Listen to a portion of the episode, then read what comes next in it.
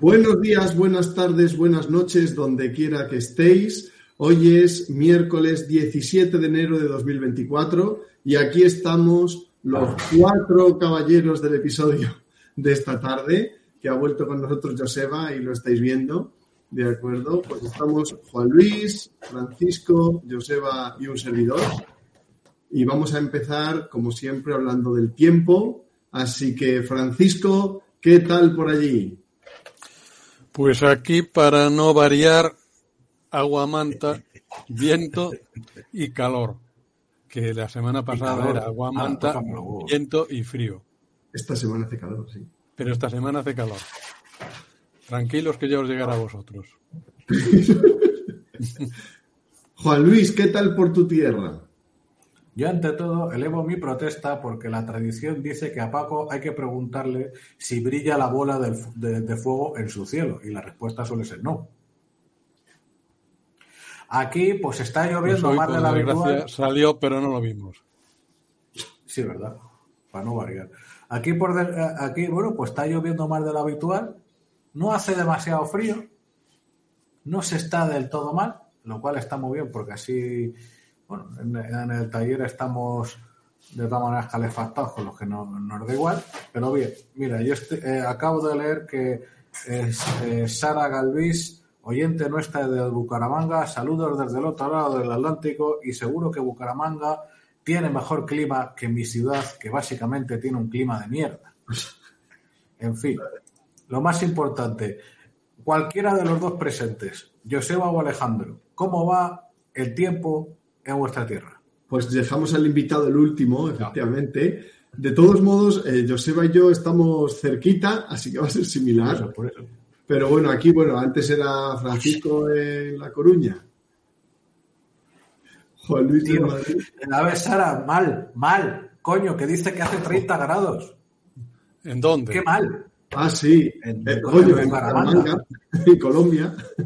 Ya, ya, ya. Al otro lado del mar me ha fastidiado la tarde eh, con J. Ya me siento mal, me siento anhelando el trópico, que es el lugar donde yo anhelo pasar el resto de mis días sin éxito. En fin.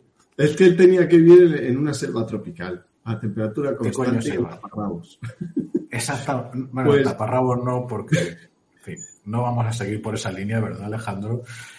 Eso es, mejor no. Pero bueno, por aquí, por, por Vizcaya, por Bilbao, pues efectivamente esta semana Llovió un poco el fin de semana, pero luego esta semana ha venido pues con muy buena temperatura. De hecho, hay una especie de bochornillo y estamos por eso, 18, 17, 19 grados. sí, sí, hace para ir en, en se me queda en jersey o sudadera o incluso en camiseta directamente por, por, la calle. Hace bueno ahora mismo. Lo cual tampoco realmente apetece porque en enero uno quiere invierno. Yo por lo menos que soy de estaciones. Pero bueno, más importante de todo, Joseba, bueno, por cierto, es verdad, no te he presentado antes, pero ya estuviste con nosotros, pero si haces el favor de, de veces. tú mismo con lo que prefieras decir. Sí. Bueno, buenas tardes, gracias por invitarme otra vez. Eso es, tenéis que andar muy mal de, temas o estar en alguna, alguna ONG que, que, que, me volvéis a invitar, pero bueno, intentaremos no aburrir a la gente con, con este tema. Sí, yo me llamo Joseba Mendizábal, y bueno, soy piloto de helicópteros en, una fuerza policial aquí en el País Vasco. Llevo el 1 de julio, hice 20 años en la unidad de helicópteros. Y, bueno, aparte soy muy, muy aficionado a la historia militar, muy aficionado también a las armas, a las motos, al rock and roll, a la cerveza, pues a lo, clásico, todo lo, clásico, claro. Y, poco pues, más de temas, o sea, de temas no andamos faltos, pero lo que sí andábamos faltos, Joseba, era de que volvieras, eh, misión cumplida, porque, hombre, pues has tenido una serie de episodios que tú ya eres un veterano por tierra, mar y aire, bien conocido por nuestra comunidad, porque aquí de lo que se trata es de aportar. Mira, ahí dice, por ejemplo, Rubí, 75 que dice, nuestro piloto de F-135 favorito. Es el que conoce pocos, yo se lo agradezco. claro que sí. Pues yo contento de ver... de primera mano experiencias, a, experiencias y visiones personales. Eh, yo le diría que no intransferibles, sino eh, De, de, una realidad que los oyentes de este programa pues anhelamos saber más, que es la cultura de defensa, prioritariamente en España, porque es lo que nos pilla más cerca, y sobre todo en español. Saludando desde aquí a todos nuestros oyentes de la mayoría de los hispanoparlantes que están en el lado occidental del hemisferio de la, Tierra. Así que, antes que no se nos olvide, este podcast nace del foro www.portierramariaire.com, donde Juan Luis expone Orcetes, Francisco es Nepanto, un servidor, Alejandro, Ayer Sorel, Joseba creo que no está, ni lo necesita, bastante liado está ya.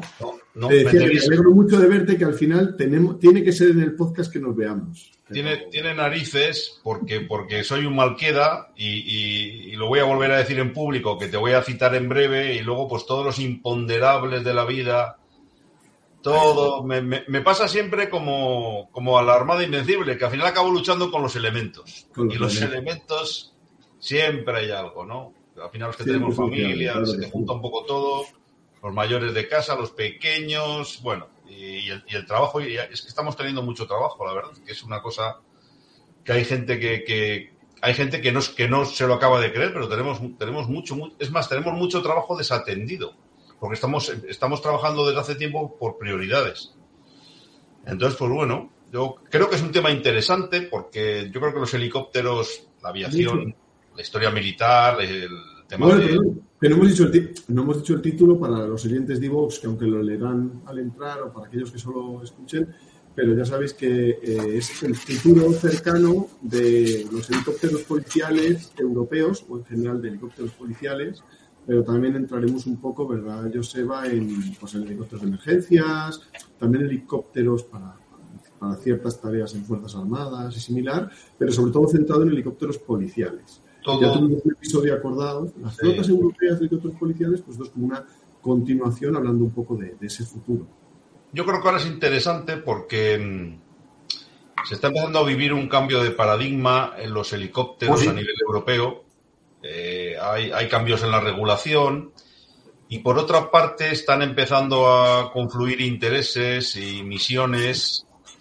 Entonces eh, es inevitable asociar a las fuerzas policiales, a muchísimas, si no digo la mayoría, a muchísimas fuerzas policiales de, de Europa, incluso algunas militares en tareas que son de auxilio civil, como no podía ser de otra manera, ¿no?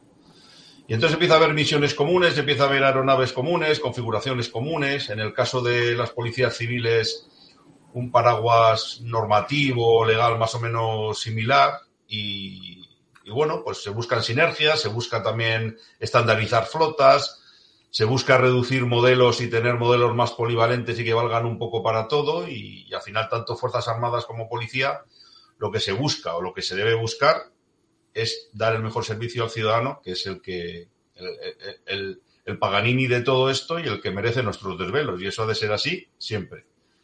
Pero eh, los helicópteros y las unidades aéreas suelen ser una muestra clara del nivel en el que se encuentra la sociedad, ¿no? Si, si las aeronaves son modernas, son de buenas prestaciones, son, hay buena cobertura, hay, buena, hay dinero para formación, se ve un poco que uno pertenece a una sociedad. Es uno de esos indicadores, ¿no? Como cuando uno va a un hospital y tienen unas máquinas de escáner y de, y de medicina nuclear y demás, pues de primer orden. Ahí, ahí, ves un poco en qué liga juega cada, cada país y cada región.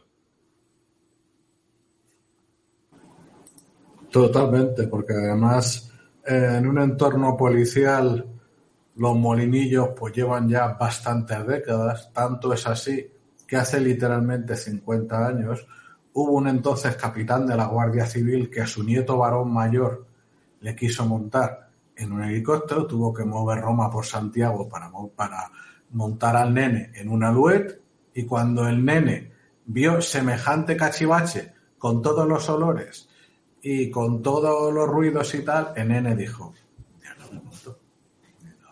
yo no monto aquí. Pero ¿cómo es posible?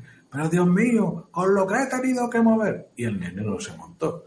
La fecha la conozco perfectamente porque voy a hacer 53 años y no tenía ni los tres cuando ocurrió esta anécdota que yo protagonicé para enorme disgusto de mi añorado abuelo.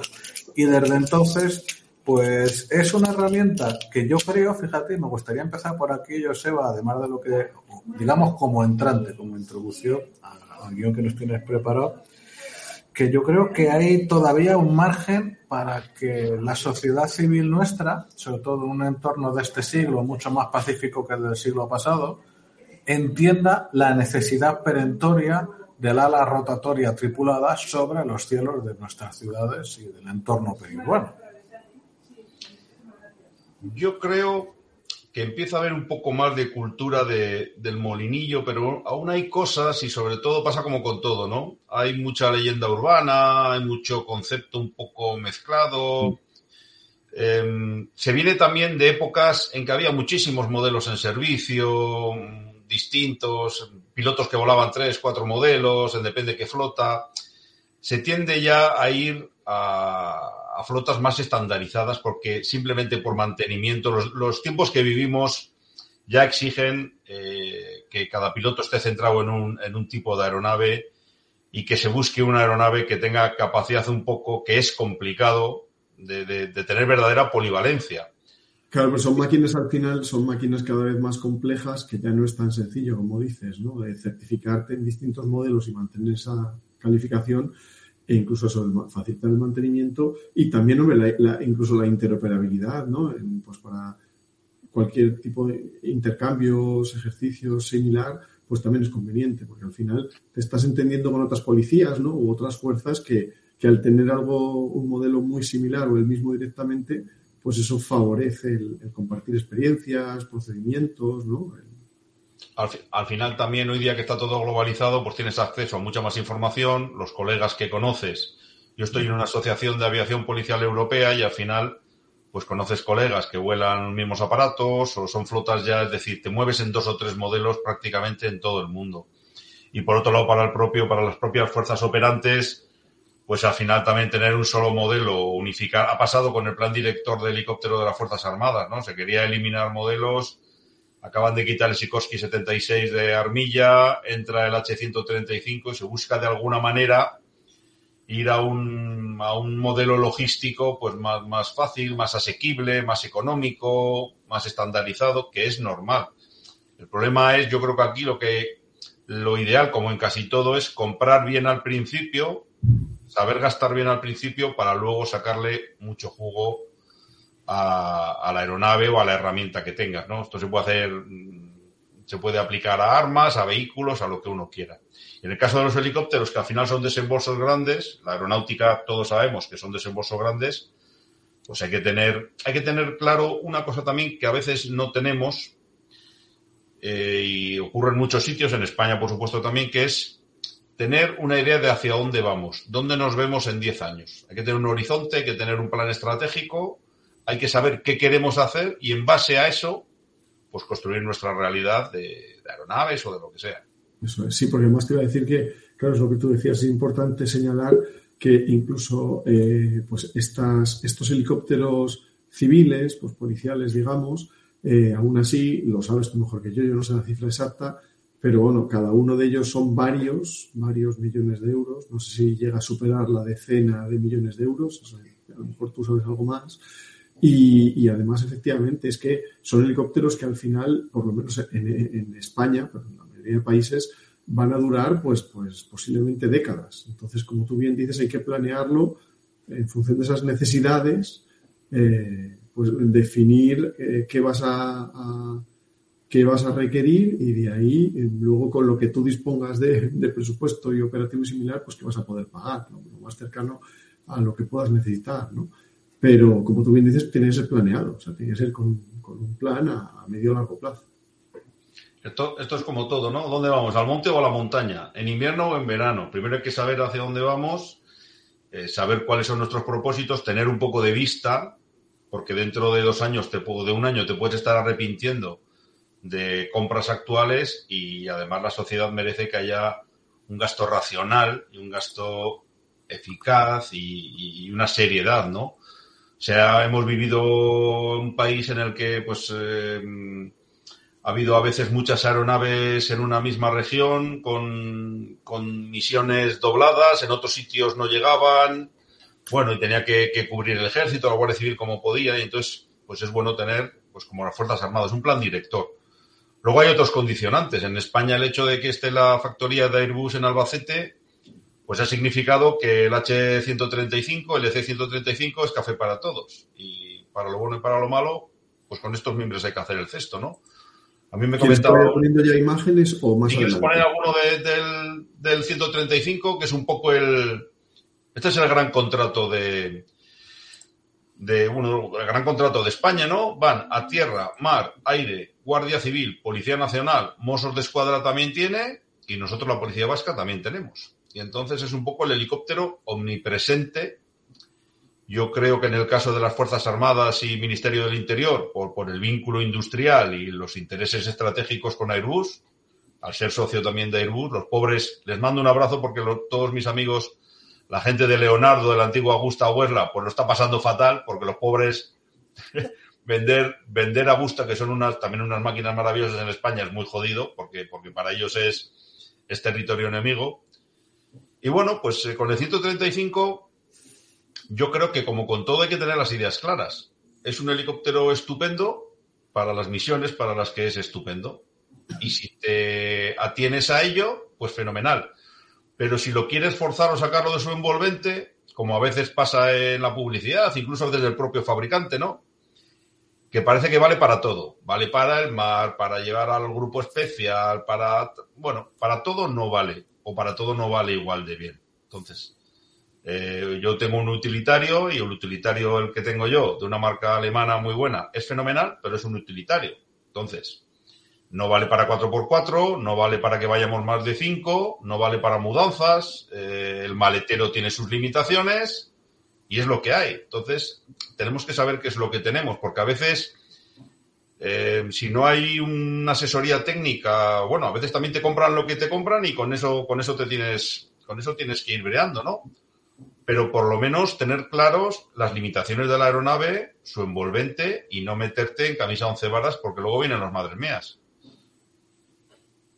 Sí, tú ya nos dejaste claro, de hecho, en el anterior episodio, que, el, que efectivamente el, H-135, el que estamos viendo en pantalla, que es un grandísimo helicóptero y en sus últimas versiones además, que realmente está muy bien, simplemente tener en cuenta que efectivamente tiene también sus limitaciones y nos comentabas, por ejemplo, que, eh, que en tu opinión, bueno, vamos a seguir hablando un poco del H-135, pero que que recomendarías para ciertas tareas tener, por ejemplo, alguno de su hermano mayor del H145, ¿no? Por ejemplo, o preguntaban aquí también algunos, eh, algunos oyentes en directo si incluso H160 o incluso alguno exageraba con el H175, pero que ya no vamos, creo ya demasiado, pero bueno, que a lo mejor también, ¿eh? según.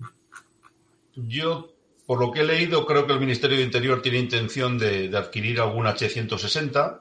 Cuatro he leído. Eh, la Guardia Civil cuenta ahora con los, con los DOFIN N3 que del antiguo servicio de inspección pesquera que asumieron ellos la competencia, que ya es un helicóptero pues bastante majete y sobre todo muy marino. Y en su día la Policía Nacional tenemos que recordar que tenía un 225, la versión más moderna del Super Puma, mm. incluso había opción de comprar otro, pero bueno, pues, pues con la crisis aquella se fue todo al garete, pero Hace poco veía yo un vídeo, que la verdad es un vídeo muy chulo, y tengo, tengo amigos tanto en la Guardia Civil como Policía Nacional, en Mossos, una gente fantástica, como en todos los lados. Y se ve en un anuncio, pues, cómo saltan los geo en paracaídas de un 135, ¿no? O hay fotos o vídeos de la Guardia Civil que salen cuatro o cinco miembros de, creo que son cuatro miembros del GAR o de la UEI, colgados, asegurados, con los rifles y tal. Esto está bien, eh, eso es publicidad, eso es mm, una manera de vender el producto, pero es una realidad operativa mm, muy sesgada. Es decir, este no es un helicóptero para llevar a los geo, porque puede llevar a dos. Igual no les puede llevar tampoco muy lejos y a ver con qué equipo. Ahí hay una cosa muy interesante. Le pasó a la policía londinense, ya vuestros oyentes lo sabrán, pero en, Gran Bretaña no hay una policía nacional, están, son todo fuerzas locales. Y la Policía Metropolitana de Londres tenía unos helicópteros, unos Ecurel biturbina, el, AS-355, que les iba muy bien, para un piloto y dos operadores de cámara. ¿Qué ocurrió? Que con los atentados terroristas, ¿vale? que fueron un San Fermín o alguna fecha parecida, vieron que ese es, ese es el, el Pues, ¿qué ocurrió? Pues que con los atentados terroristas ellos vieron que de repente se requerían todas las aeronaves para atender emergencias en Londres y entonces pues no podía llevar un grupo de policía científica, no podía llevar un grupo, un grupo me refiero a una escuadra mínima de desactivadores de explosivos, no podías evacuar, que si hace falta te tienes que prestar, pues con, no podías evacuar víctimas, entonces se les quedó pequeño y optaron por el, por el Eco Charlie 145, que bueno, pues tenía sus limitaciones de potencia y demás, pero ya tenía otra, otra cabina. Ahora el, sustituto del EcoCharlie 145, que es el H145, pues no hay más que ver el número de ventas y la lista de espera que tienen. Probablemente sea el helicóptero de su categoría más vendido del mundo. Y si nos fijamos un poco fuera, porque yo a veces suelo comentar en el trabajo y con, con compañeros, les digo, eh, pues yo la foto, la foto que estamos viendo, eso sí, es de H135. Este es un 135, pero si le veis. estábamos hablando, dejo este puesto. Luego ya pasamos al 145. El 135, este, si lo veis, de la Guardia Civil, tiene delante el piquito ese del morro ese de delfín, eso seguramente porque tiene el radar meteorológico. Claro. Y con estos helicópteros, yo creo, y, y que me corrijan, pero hasta donde conozco y comentamos, se corre el riesgo de que depende del servicio, bien sea tierra, mar, aire, sobre todo en Fuerzas Armadas, a veces se cargan demasiado, porque es verdad que puede llevar cámara, puede llevar grúa, puede llevar flotadores, puede llevar radar meteorológico, pero entonces lo que haces es, es como coger un, un, no sé, un coche pequeño y ponerle alerón, maletero, portabici, no sé qué, lo otro, remolque, y entonces es forzar un poco y sacarlo de, su categoría. Si uno se fija en, Europa, tú miras un poco lo que hacen los vecinos, la gente que tiene dinero y la gente que, que va un poquito por delante, pues bueno, con ir viendo hacia dónde evolucionan ellos, pues... pues Yo, mira, antes de pasar al 145 a otro que es el de, la Armada. Por, mostrar aquí, eso es uno de los primeros H-135 de la Armada española para, para entrenamiento, que con las modificaciones más obvias, no sé si veréis mi puntero, pero aparte del radar meteorológico y los cortacables, son eh, este eyectador de baliza de emergencia que tiene tras, justo debajo del, de la raíz del puro de cola, ¿vale? Esa, esa parte roja en la parte trasera es eso, al, impactar con el agua suelta una baliza de emergencia flotante y luego que tiene pues la, bombona de gas y los flotadores en los patines para lo mismo. En caso de tener que amenizar de emergencia, pues se inflan estos flotadores para, que tenga más flotabilidad el helicóptero. Aquí, la Armada... Ah, perdón, sí. Si me permites un comentario, la Armada, la Armada que es que como, como la mayoría, la mayoría, pues, todos los pilotos de, helicóptero que conozco yo en España, en policía, Guardia Civil y Tierra, Mar y Aire, son unos pilotazos. Tenemos, tenemos unos profesionales en España que es de asustar y tienen un reto porque tienen que navalizar este helicóptero, ¿no? Ellos quieren navalizar un helicóptero que es muy montañero, es muy, es muy cabra montesa y bueno, lo harán súper bien y va a ser muy, muy, muy curioso de ver cómo, le, cómo lo usan ellos en tareas marítimas, aunque sea de apoyo o menores, pues ahí creo que están en el proceso, ¿no? Porque tiene, unas peculiaridades tremendas. Sí, es verdad. Yo creía, por cierto, que esta versión era la primera marítima del H-135, pero en el foro, por ejemplo, me, me, corrigió un compañero y es verdad porque Australia, por ejemplo, ya empezó hace unos años a utilizarlos también en rol de entrenamiento para pilotos navales. Eh, claro, no sé hasta qué punto embarca o solo desde tierra, pero bueno, al final seguramente tenga que probar también en parte embarcado, ¿no? Y en buque similar. Y no sé qué otro país también, pero bueno, en todo caso es una excepción, porque con la de usuarios y miles de helicópteros vendidos de este modelo, solo de este modelo, pues solo ahí seremos el tercero, el segundo o el tercero que, lo embarca.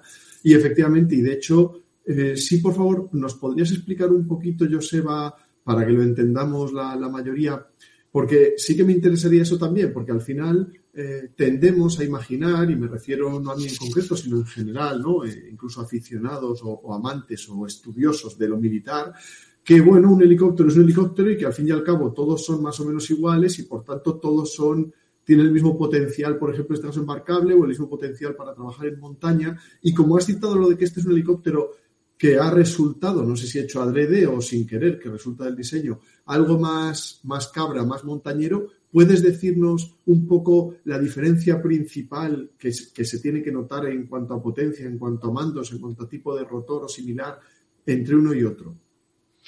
Yo de helicópteros navales soy aficionado, tengo amigos que son pilotos navales y no, obviamente yo trabajo para la policía y bueno, pues tengo un conocimiento más limitado y que me corrijan si saben más, ¿no?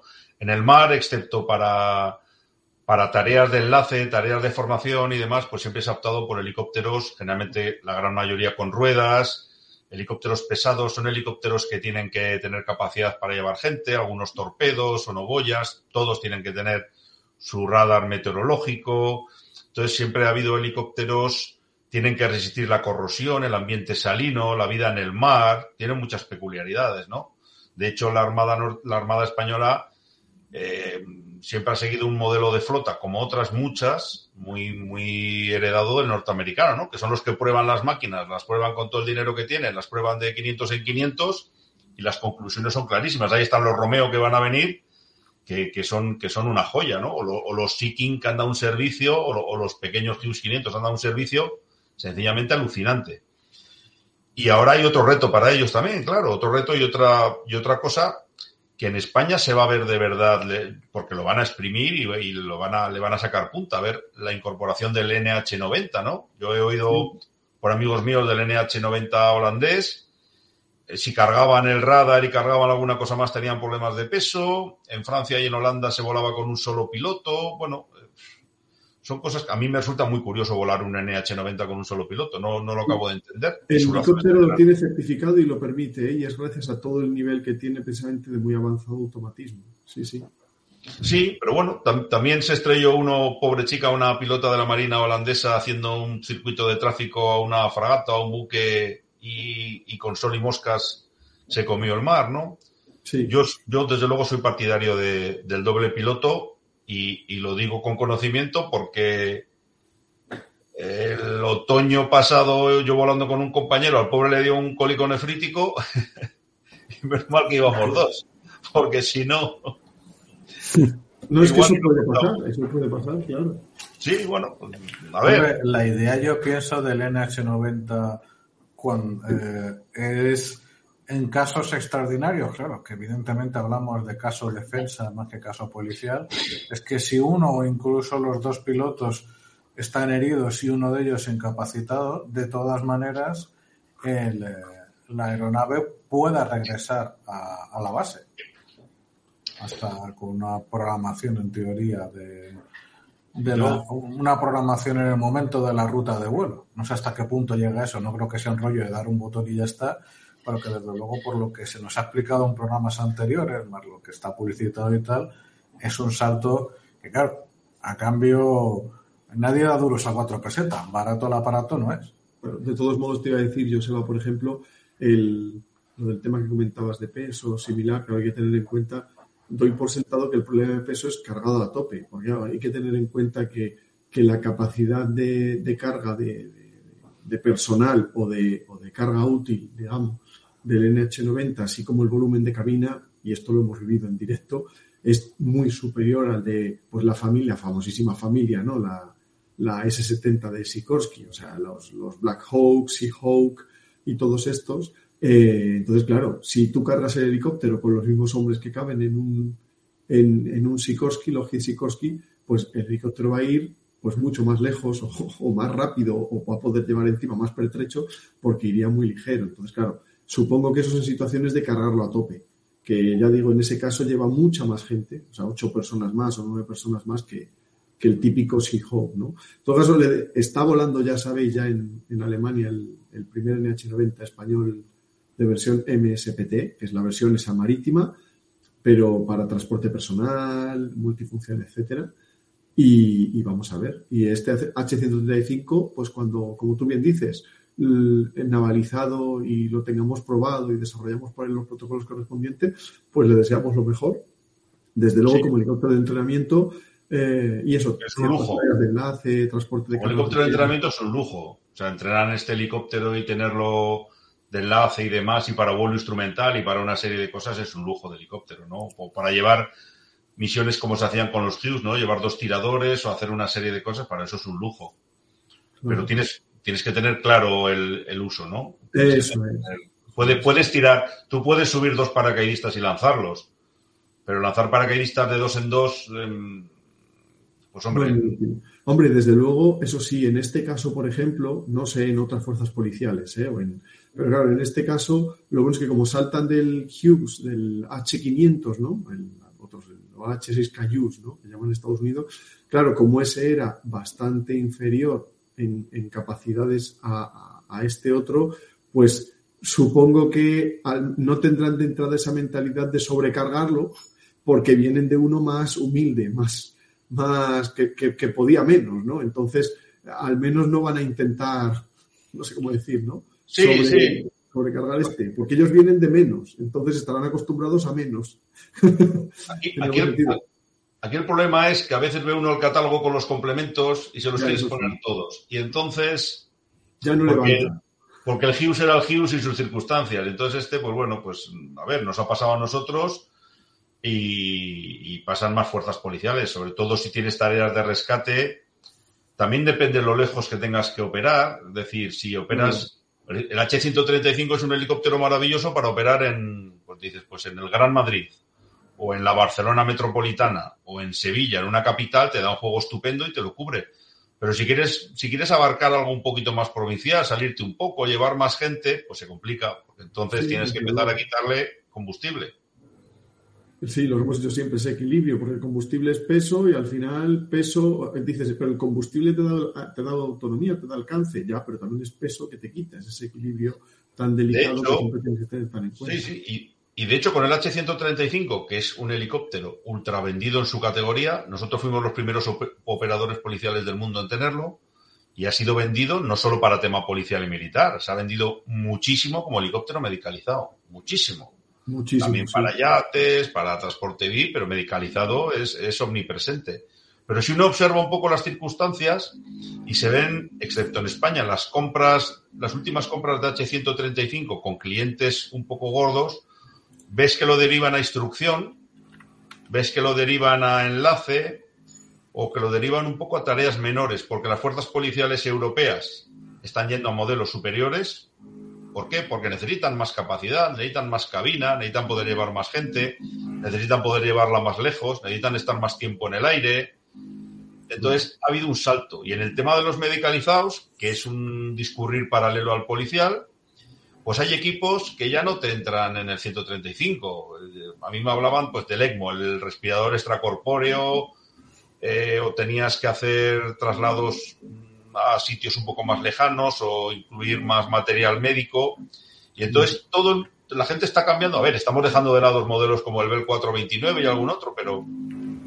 Mira, estoy poniendo lo que, lo que encuentro de cabina del H135 medicalizada, ¿vale? ejemplo mientras hablas. Claro, si te vas a un H145, tanto policial como medicalizado, o te vas a la Augusta Westland 169, en el Augusta Westland 169 te entran dos camillas a lo ancho.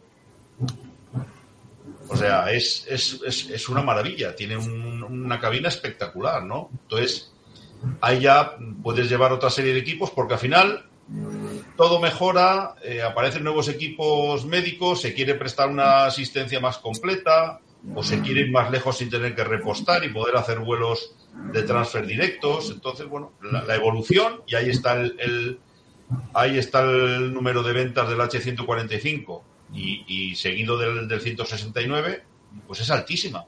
El H145 es un superventas mundial en todos los segmentos. Es más. te iba a decir, antes de pasar al 145, solo por mostrar muy rápido a la audiencia, ¿vale?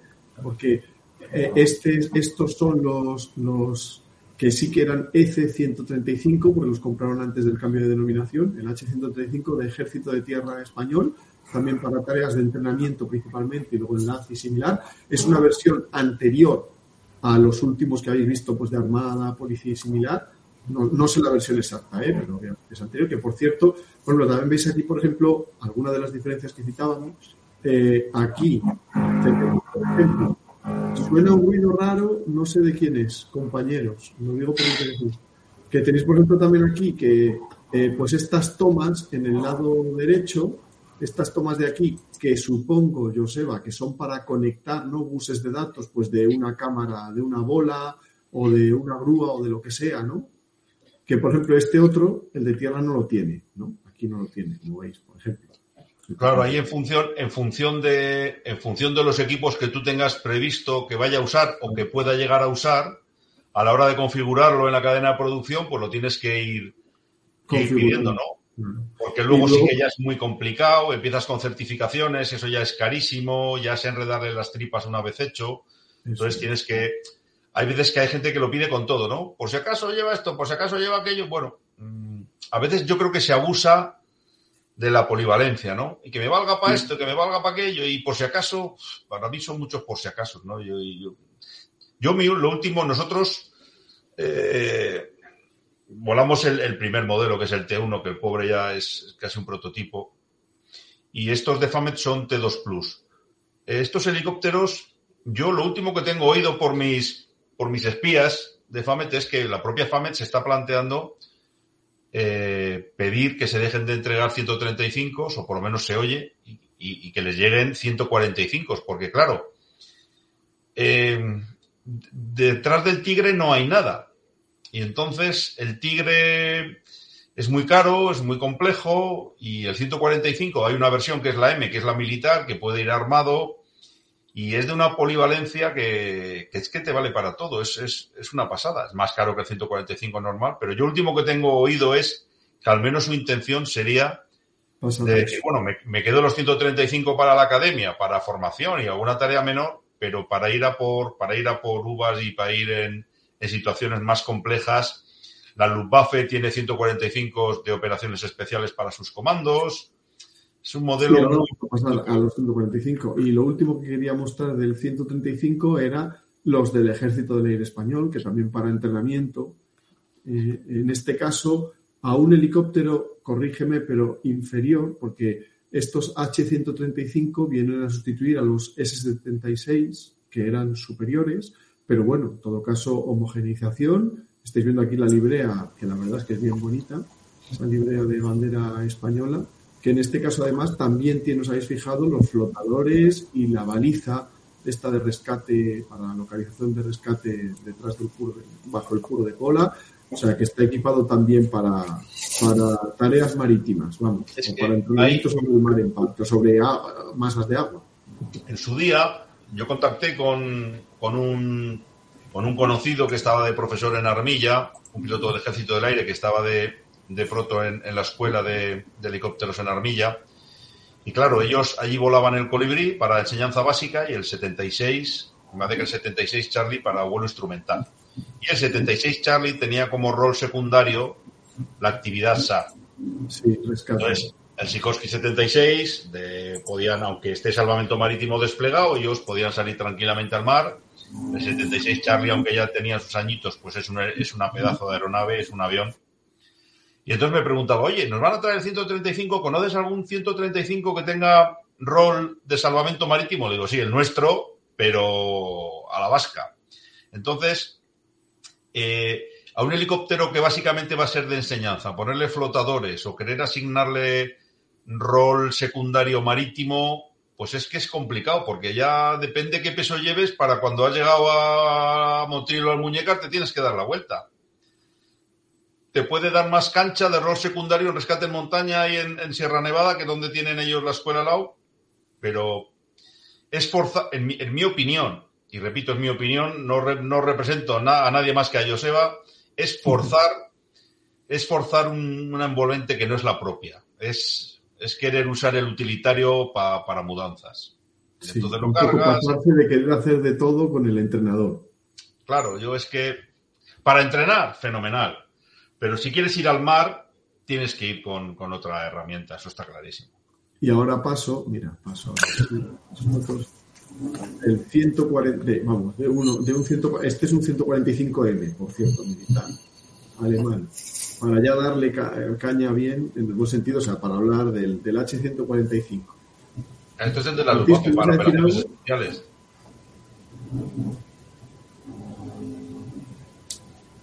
¿Perdón? Este es el que, el que compró la Luftwaffe para operaciones especiales. Claro, esto ya es una aeronave. Esta no es la versión M armada, pero para llevar personal de operaciones especiales, claro, el salto que tiene en autonomía, en potencia, en cabina, en capacidad. Francisco, corta tu micro, pues que mete un poco de ruido. Por favor. Es que hay obras en el edificio y creo que es lo que estáis escuchando. Eso es lo que creo yo, sí. Perdona, continúa, José. No, nada, nada. Os decía que este es el que compró la Luftwaffe para llevar fuerzas especiales. No es la versión M armada, pero es que, claro, el salto del 135 al 145, da igual a qué te dediques, es un salto cuántico. Es un salto tremendo. Es pasar a otra liga, a otra categoría. Uno, uno de los oyentes del directo te pedía si es tan grande el H145, o sea, tan grande el salto con respecto al 135. El salto en capacidades yo creo que sí, que es muy grande. Realmente creo que el peso máximo al despegue te puedes estar subiendo una tonelada, hablando un poco así de memoria, pero el salto en potencia, en capacidad, la cabina te da ya un juego, es, es otra liga. Ya es, es, es, realmente han pasado una barrera. les hacía falta, les hacía falta este desarrollo porque tradicionalmente, bueno, antes tenían el BK-117, el, 140, el Eco Charlie 145, que es un poco el antecesor de este sin Fenestron, pero eran helicópteros que venían muy justitos de potencia. Y ahora el H-145 con cinco palas, el Pentapala, que es la versión más moderna, pues es, es una pasada y bueno, no hay, no hay, más que ver que la gente ponga vídeos. Yo vi cuando estuve en Las Vegas, lo acababa de comprar la policía de Las Vegas para rescates en la zona del Gran Cañón y, para, y ellos tenían una flota exclusivamente americana. Y bueno, eh, es una, no sé, lo tiene Fuerzas Armadas norteamericanas, el programa es la versión moderna del, del Lakota, en Perú para operaciones andinas y rescate, es, es una pasada. Todas las policías alemanas de los Lander, el equivalente a las autonómicas, también lo han comprado. Y hay otros territorios que no lo compran porque, porque son territorios Airbus. Entonces, pues bueno, territorio, perdón, hay igual en otros sitios eh, tienen Magusta, o, pero claro, en la zona influenciada por Airbus, pues, pues también todavía hay más razones para comprarlo por, los intereses industriales, ¿no? En Gran Bretaña hay bastantes helicópteros medicalizados que son Agusta 169, la policía eslovena ha comprado alguno, eh, fuerzas italianas también, que es otro pedazo de helicóptero, ¿no? Que serían un poco los dos grandes contendientes. Fíjate, este yo creo que es cuando lo llevaron a hacer las pruebas en, en los Andes. Es tal cual, sí, eso es. Pero era una foto preciosa que he encontrado. Es y yo pasada. aquí que efectivamente están comentando los oyentes, y es verdad, que como bien dice Joseba, que el H-145, tanto en versión civil como M militar, está teniendo un éxito enorme a nivel mundial. Detrás, o sea, vino tras el 135 y ha crecido como la espuma. Y, y efectivamente que Alemania acaba de hacer un macro pedido de, no sé si eran 40 y pico, con, con, posibilidades de, con opciones de hasta 60 y pico, o 60 y pico con opciones hasta 80 y pico, para su ejército de tierra, para su Heer. Eh, y efectivamente, en Alemania reconociendo lo que tú decías, que helicópteros de ataque específicos dedicados, y en concreto, como por ejemplo es el Tigre, en su caso la versión UHT, pues que son al final demasiado específicos, demasiado caros de operar y que necesitaban un complemento por debajo. Entonces, parte de esta flota, no toda, es para complementar por debajo a los Tigre, que se supone que tendrán el kit H-Force para poder ser armados, ¿no? Con bola sensorial y poder ser armados pues con, con cohetes, cohetes guiados, que son misilitos, vamos, con misiles y similar. Y luego otra parte, que ya digo, no son todos estos, ni mucho menos para tareas de, apoyo al tigre o tareas de combate, sino que también pues, han comprado muchos más porque le han visto un interés increíble para tareas eso de transporte, de asalto, utilitarias, eh, operaciones especiales y mil cosas más. ¿no? Pero eso que no solo es Alemania, Alemania es donde más, pero además es Airbus también, territorio Airbus, pero que es un helicóptero eso muy que está teniendo mucho éxito y que como tú dices, que, y como decían, preguntaban los oyentes, ¿no? En, que efectivamente es que sí que es un salto, o sea, ya no es simplemente una pequeña evolución, sino que realmente es un salto respecto al H135. Sí, ya, ya es otra liga.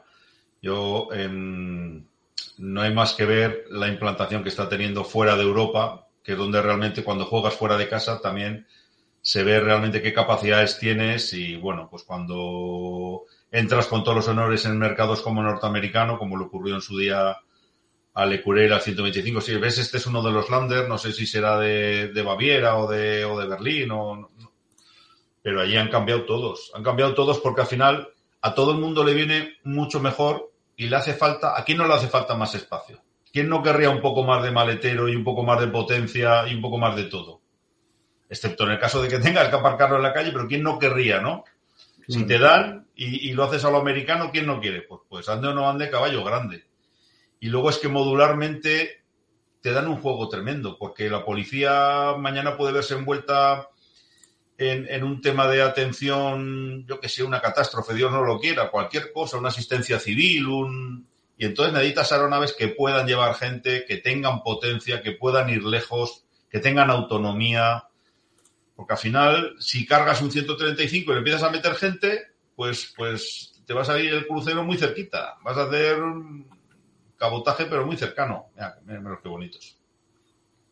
Sí. Eh, bueno, a todo esto, por decirle a los oyentes, soy yo quien está poniendo las imágenes porque Joseba no podía y estoy escogiendo imágenes que me parecen más o menos bonitas y un poco representativas, pero puede que no sean las perfectas. Se trata de ilustrar. Lo importante es lo que nos está contando Joseba. Son estupendas. Y aparte, que a, vuestros, a vuestro público, que es gente que le gusta, estoy segurísimo de que muchos ya, ya, ya han estado mirando, porque al final conoces y te gusta y ves vídeos y te metes en la web y compras revistas y compras libros no tienen más que mirar, es decir, en Internet está todo, las cifras de ventas, qué, gente la tiene en servicio estas aeronaves, para qué los dedican, y bueno, pues es que son, pues es, es, una pasada, y claro, lo que hablabas tú, ¿no?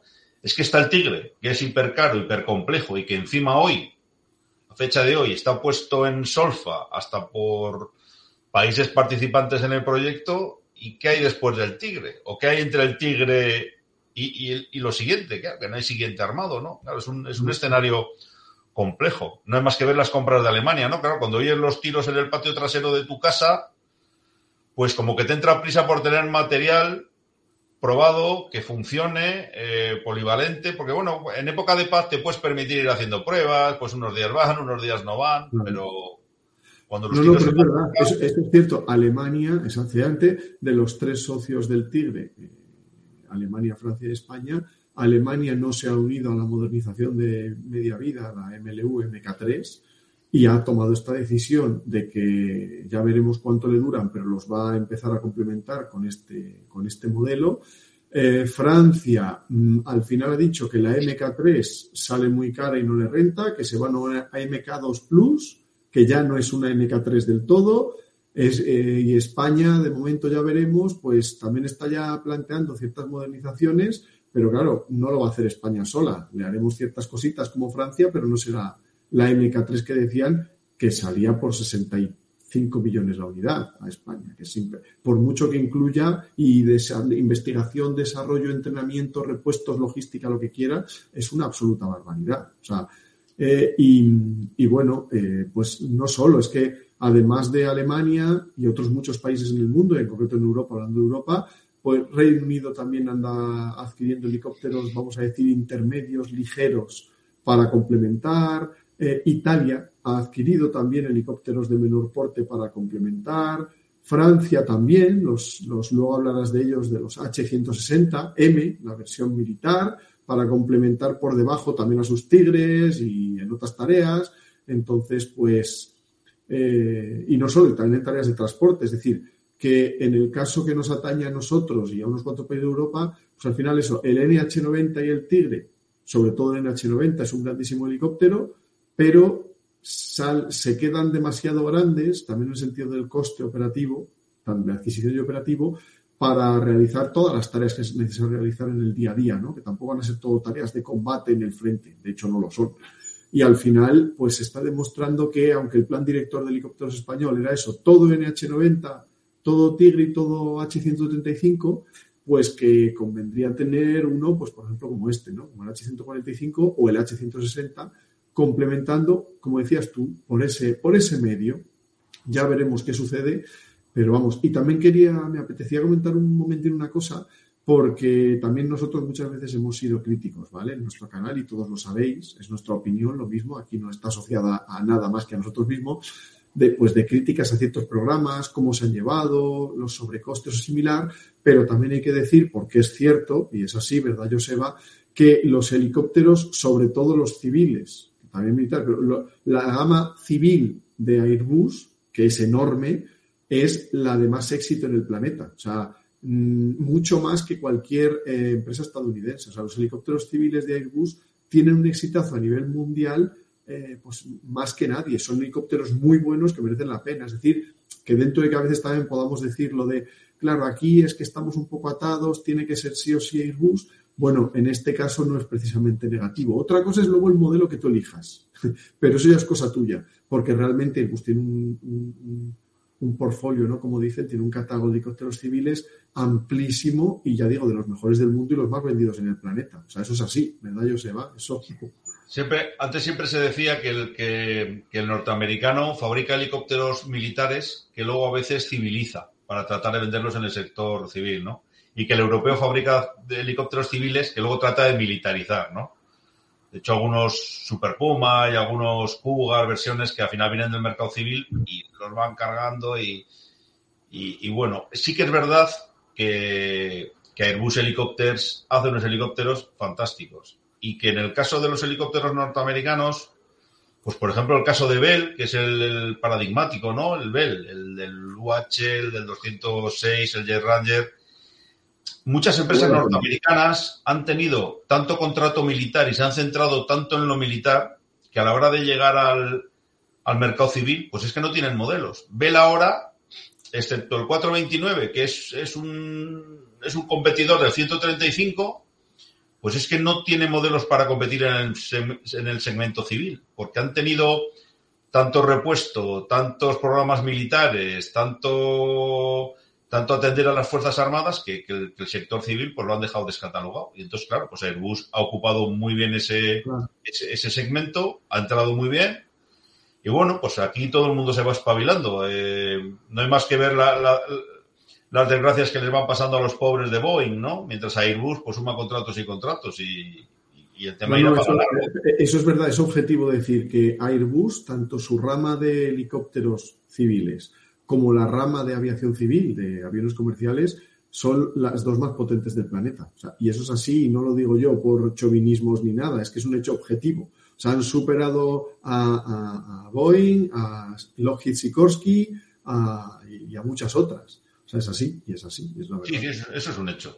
y, bueno, y este era el Bell 206 que citabas, y ahora iba. Eh, ¿De cuál vamos a hablar ahora? Digo, por buscarte la foto. Mira, pon para, para, para que pongamos también. Ay, perdón, perdón, es verdad, antes de nada, quería decirte, eh, volviendo un momento al. Ay, ya no sé dónde lo tenía, porque me he puesto aquí a buscar. Vale. Eh, bueno, ¿tú preferirías para eh, fuerzas policiales españolas por un lado, incluida la tuya, y para fuerzas militares españolas, ¿preferirías H145M o H160M? Bueno, eh, o M no, perdón, o sea, 145 o 160. Yo del 160 tengo menos información. A fecha de hoy no está tan en servicio. Me pasa un poco como con el 175, ¿no? Hay menos información, hay menos clientes. Yo lógicamente, yo en, nuestro caso, en un caso policial, a mí ya el 160 me parece demasiado grande y el 160 es un poco una evolución del Dofín, ¿no? Ya tiene un carácter también naval o de o marítimo eh, más. Y de ahí ruedas, tren retráctil, todo. Yo creo que queda demasiado grande para una policía, excepto que tenga una clara vocación de uso naval, de entrar al mar, de ir a por barcos, en fin. Por ejemplo, la policía holandesa para ese tipo de misiones tiene el, el Augusta 139, que es un maquinón, y ellos con ello entran en, entran en todos los lados, ¿no? De hecho, tienen, van a barcos, van a plataformas, se asoman por la costa, ya es un helicóptero con esa capacidad. Para una este es el 160.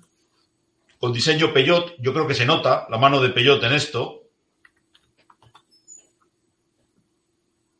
Yo creo que sí, ¿eh? Yo creo que se nota. sí, ¿verdad? Yo, al hilo de lo que habéis comentado hace un momento por el tema de las unidades que se venden y demás, hoy, por ejemplo, se ha hecho público que Canadá, que aún está recibiendo los aparatos del Ciclone, que es de Sirkowski, y que tiene previsto recibirlos hasta finales del año que viene, se está planteando ya a lo mejor una desaparición por culpa precisamente de ser un mercado cautivo y el único cliente de ese modelo de helicóptero. Yo en eso estoy con vosotros, que yo... son cosas que también hay que medirse muy mucho porque no te vas a meter en inversiones mil millonarias para encontrarte que al paso, a la vuelta de unos cuantos años, te encuentres con problemas como ahora de que no tienen ni siquiera repuestos. Yo que coste que ahí estoy con vosotros en que para tareas policiales, en España digo por ejemplo, ¿eh? o para tareas militares, entre comillas, eh, de segunda fila en el sentido no, no peyorativo, sino de, pues no de primera línea del frente, sino segunda línea del frente, que mejor tirar de un helicóptero muy vendido, eh, que se sabe que funciona muy bien y que aún tiene mucho crecimiento y vida por delante, como el H145, y el H160 yo lo dejaría un poco más esperar y ver. También, sinceramente, ahora mismo, ¿eh? hasta decir, oye, pues sí o no, porque el otro va a tener muchísima vida igualmente y, ya se sabe que funciona. Eh, eso, es una, eso es una verdad como un puño, porque nosotros fuimos los primeros operadores policiales del 135 en el mundo y aún lo estamos pagando. Entonces, el que se lo pueda permitir, excepto que sea un gran cliente lanzador con un gran número de unidades que cuentas con un apoyo absoluto del fabricante. Para los clientes medianos o modestos hay que ir a aparatos probados, hay que ir a aparatos contrastados, hay que usar lo que usan los que hacen las mismas tareas que tú. Y lo de inventar la rueda y las innovaciones, pues esto es como todo. Eh, a la guerra hay que ir con material probado, bien probado, y que lo hayas visto funcionar. Entonces, el 145 ahora mismo, pues, aparte que ya, repito, que el 160 es que es más grande, es mucho más caro y tienes, sería que tengas unas necesidades muy concretas que lo justifiquen. También hay que ver que... Es que, no es que... Es que si el 145 era un salto, pero realmente un salto respecto al 135, no sé si es un salto tan grande el 160 respecto al 145, pero vamos, que, que es otro avance grande. O sea, que efectivamente ni mucho menos es un 145 estilizado, ¿no? Creo que el 160 además tiene, tiene un diseño como sustituto del Dauphin, pues muy naval. Tiene un poco, yo, yo creo que sería otro, se movería en otro, en otro segmento de operaciones. Yo, si a mí me dejaran escoger, nosotros, aún no sé por qué, estuvimos a punto de tener un, 169 de, de, Leonardo y luego parecía que venía un 145. Bueno, al final no ha venido ninguno de los dos, pero son dos aeronaves que si nos hubieran dado mucha cancha. ¿Por qué? Porque eh, son mucho más potentes, hubiéramos podido llevar más personal de rescate, hubiéramos podido asumir otra serie de misiones. Lo poco o mucho que hacemos con, con, el grupo especial, pues se, se, hubiera podido hacer de otra manera, incluso otra serie de cosas, ¿no? Nos hubiéramos asomado al mar con mucha más garantía, no solo a línea de costa y con cuidado de no mojarnos los pies. Ya son máquinas que te permiten jugar de otra manera e incluso haciendo un uso racional, que yo creo que hay que tender a un uso racional de las cosas, al final un helicóptero de una policía no es un helicóptero de la policía, tal y como lo veo yo. O un helicóptero del ejército no es un helicóptero del ejército. En España un helicóptero de una institución pública es un helicóptero de todos los españoles y de quien haga falta. Y entonces eh, hay que ponerlo al servicio de aquella misión que lo requiera. Nosotros fuimos pioneros en vuelos medicalizados, eh, se llevaron hasta órganos, hoy día ya lógicamente se llevan en avión, pero el helicóptero está para servir, ni es del servicio de salud, ni es de mm, la policía, ni es del organismo tal, ni de tráfico, yo lo veo así. Tú tienes una serie de misiones, pero tu misión principal es el servicio público, igual que la propia policía, que mucha gente no lo sabe, o, no se da cuenta para cuando tiene una tarea estrictamente policial, de una detención o una intervención policial, hay mil tareas asistenciales. Un señor mayor que llama, eh, una señora que no contesta a su hija, alguien que se ha hecho daño, un niño que parece que se ha perdido. Es decir, el carácter asistencial es fundamental. Y entonces tienen que ser helicópteros que sean capaces, que ¿cómo nace la UME? La UME nace como que al final hay que involucrar al ejército para una labor asistencial, dejando de lado... La militar de emergencias de, del ejército de tierra español.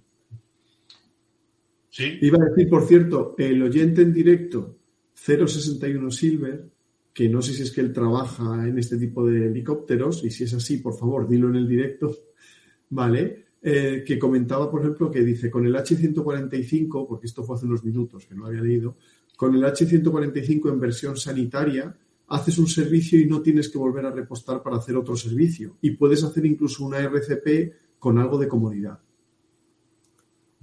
por ejemplo, ¿no? ¿Seguro? Y dice también, él también pregunta, dice, ¿el 80% de las operaciones que hace el NH90 no las podría hacer un, H160 menor coste? Aquí sí que le respondo yo, no. No, porque no es el, el NH90 tiene muchísima mayor capacidad, tanto militar en sí como de carga. O sea, hablamos de prestaciones puras de autonomía, velocidad, capacidad de carga, volumen de la cabina, entonces, no. Eso de, ¿puede hacer el 80% de? No. Ahí entramos ya en lo que ha dicho antes Joseba de también querer pasarnos a decir, no, pues con uno más pequeñito y más barato hago casi todo lo que con el más grande. No, eso tampoco es verdad, porque es que el NH90 es un helicóptero medio, pero dentro de los medios es grande. O sea, hazte a la idea de que un, un UH-60 Black Hawk lleva 12 hombres pertrechados completos y un NH-90 lleva 20. O sea, para que veas la diferencia. O sea, que no te digo nada comparado con el, con el H160, que creo que efectivamente también lleva una decena de personas o algo así. O sea, estamos hablando del doble. ¿eh? O sea, no, tiene nada que ver. ¿no? Y cuando hablo de personas, hablo de carga, hablo de cargas voluminosas, hablo de, muchas de combustible. militar de serie y todo eso. Incluso de combustible, que puede llevar un depósito suplementario de combustible en, misiones navales. Eso es. Eso es, efectivamente.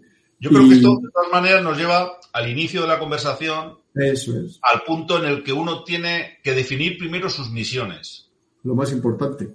Porque si no, ¿cuál es mejor? ¿Este, aquel? Depende tú qué vas a hacer. ¿O cuál es tu misión principal? Eso es, ¿cuál es tu principal? Eh, ¿Y a cuánto digas? Es el 70% la principal esto, ¿vale? El otro 20% a qué lo vas a dedicar y el 10 restante a qué? Pues, y en función de eso... Claro, con eso tienes que jugar, pero sobre todo tienes que fijarte en tu misión principal y luego no querer incorporar, pues ya que está, ya que lo tengo aquí, pues lo voy a usar también, pues puede que sí o puede que no. Porque es que, claro, yo, uno, uno se mete en cualquier página web de un fabricante de aeronaves, de helicópteros en este caso, y tú ves el catálogo y ves lo que el fabricante te dice, y es que te venden, lógicamente, maravillas. Puedes hacer de todo, antiincendios. Yo he visto propaganda del 135 en lucha contra incendios. Hay, hay cosas que, en fin, que se caen por su propio peso y entonces hay que tener siempre eh, un conocimiento técnico o un equipo asesor técnico que separe el polvo de la paja y sepas exactamente qué compras y para qué lo compras. De todos modos, a mí me resulta llamativo porque es verdad que es algo que parece que sucede especialmente con los helicópteros, por el hecho de que, no sé, despegan y aterrizan verticalmente en cualquier sitio, porque es verdad que eso no te lo planteas, no sé, tú te compras eh, en su día un C212, ahora te compras un C295 ¿no? de, transporte, ¿no? de transporte logístico, táctico, o, una avioneta, me da igual, y dices, es una avioneta para entrenamiento, perfecto, joder, y no te planteas, ah, y de paso le voy a poner grúa, y le voy a poner para poder arrastrar mm, eh, blancos aéreos, y además un sistema para poder hacer de contraincendios, y, o sea, parece que con las alas fijas, es para las misiones para las que está hecho y a veces sí algo de polivalencia o, vale o mucha, pero todo dentro de lo pensado de diseño. Y en los helicópteros, no sé, parece que es como algo más cercano, más a mano, no sé muy bien. La... Y como, ah, pues entonces ponle de todo. Porque total, como aterrizan en cualquier sitio, después en cualquier lado, haz que pueda hacer de todo. Rescate contra incendios, tareas policiales, ponerle cualquier carga colgando a la eslinga. Y que no, y que no. O llevar la gente que haga falta dentro. Y no es así, no sé, hay esa, como esa mala costumbre o esa idea falsa con, los helicópteros, que ya digo, con, los, con el ala fija no se da tanto. No sé. Sí, yo creo, yo creo que es, al final hay una especie como de, de sobreoferta de kits, de cosas modulares, de posibilidades, de capacidades, ¿no? Y entonces hay gente que ve todas y las quiere todas, ¿no? Lo que dices tú, le voy a poner todo. Eso es. Y, eso, pues, lógicamente. Y luego, luego además, te iba a decir, no ya solo por las limitaciones propias, es que es el hecho de, lo que cuestan esos kits y lo que cuesta, y si es que es posible, tener eh, tripulaciones entrenadas para esas misiones. Porque es que dices, yo le compro el equipo, ya, ya, pero tú sabes que tienes que tener unas tripulaciones calificadas para todo eso, sobre el mar, sobre montaña, sobre ciudad, para hacer tarea policial, para poder llevar paracaidistas, para poder hacer contraincendios, para llevar carga la eslinga, que todo eso son calificaciones de que tiene la tripulación, que, que, que, a lo mejor físicamente no pueden ni acumular todo ese conocimiento, esas certificaciones en su vida operativa. Eso es, eso es otra cosa importantísima. Esa es otra cosa importantísima porque luego ni te da la gente, ni te da el día, ni te dan las máquinas. Es decir, te hace falta una masa crítica de helicópteros, de personal, de mantenimiento y de todo, porque es que lo que dices tú, querer estar realmente, por ejemplo, eh, las tareas de rescate en montaña y de rescate en mar son muy distintas y muy específicas. Tener a pilotos que sean capaces de asumir los dos roles en aeronaves complejas significa que tienes que tener muchos pilotos y muy, muy bien formados, con mucho entrenamiento. Ha habido accidentes de países. Eh, hubo uno cuando la policía, creo que fue Kenyatta, un país africano, compró un 139 y sí, sí, te lo compras. Pero no estaban bien formados los pilotos, no los llegaron a formar bien y lo estamparon. Está el vídeo de cómo lo estampan. Gracias a Dios no se mató nadie. Pero, pero lo estamparon. Y claro, no es comparar el helicóptero. Bueno, lo he comprado. En realidad los sistemas de armas y los sistemas no, no es comprar los ordenadores, es hay que saber luego en el día a día y, la formación. Claro, luego hay gente que tiene helicópteros y, gasta poco en formación, porque es que ir al simulador es caro. Es que los cursos de pilotos son caros, es que los cursos de mantenimiento y de, y de operadores de grúa y las cámaras del helicóptero son muy caras. Bueno, pues uno tiene que saber también. ¿Tú quieres jugar en primera? Vale. Tienes campo, tienes estadio, tienes medios, tienes dinero. Pues no puedes jugar en primera. Si no tienes, no puedes jugar en primera.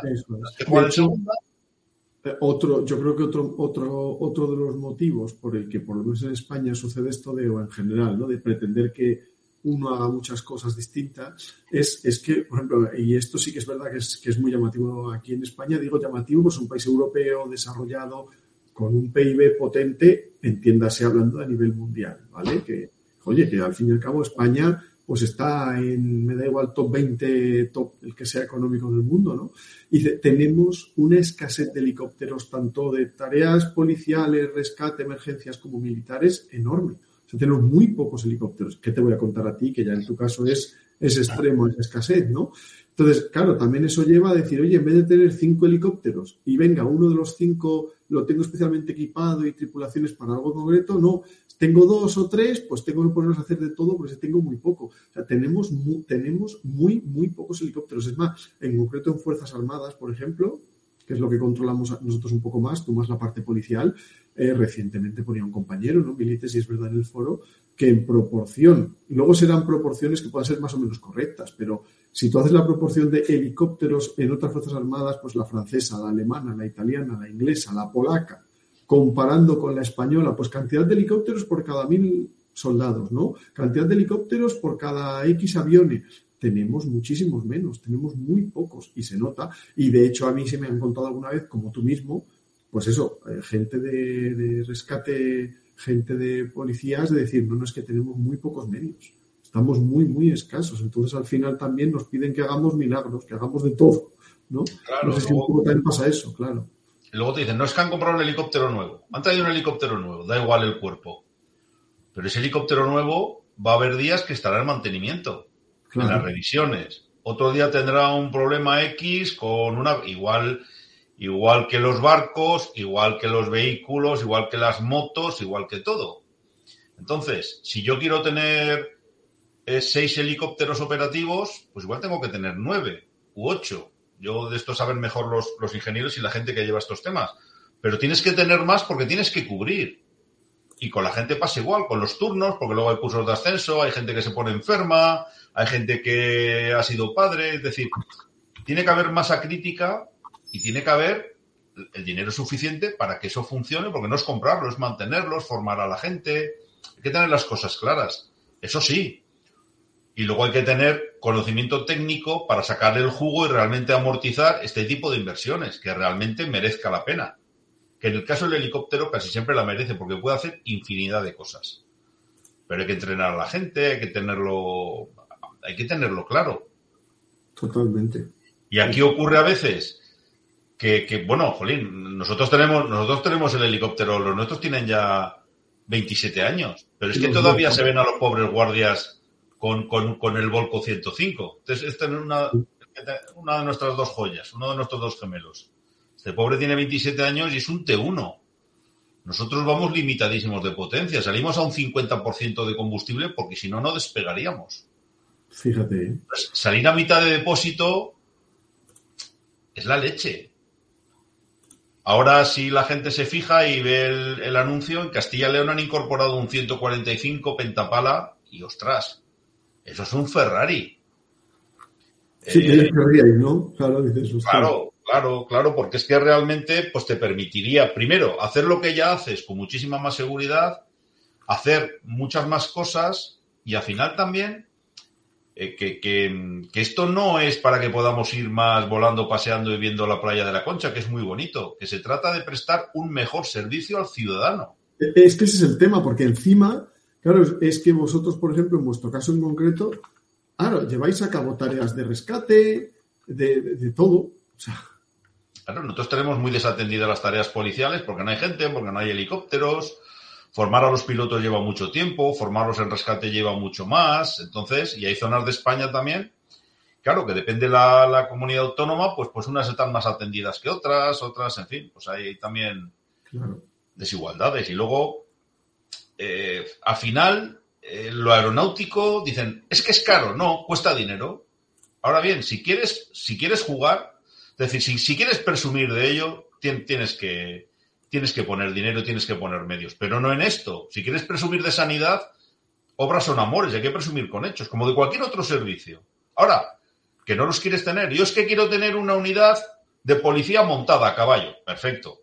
Pero no es comprar los caballos. Son los veterinarios, son los establos, es la comida, son muchas cosas. No puedes encontrarte al de dos años con los pobres caballos medio enfermos y flacos y desatendidos o con los perros porque, porque este es, fíjate, 145. Sí, esta foto es muy bonita.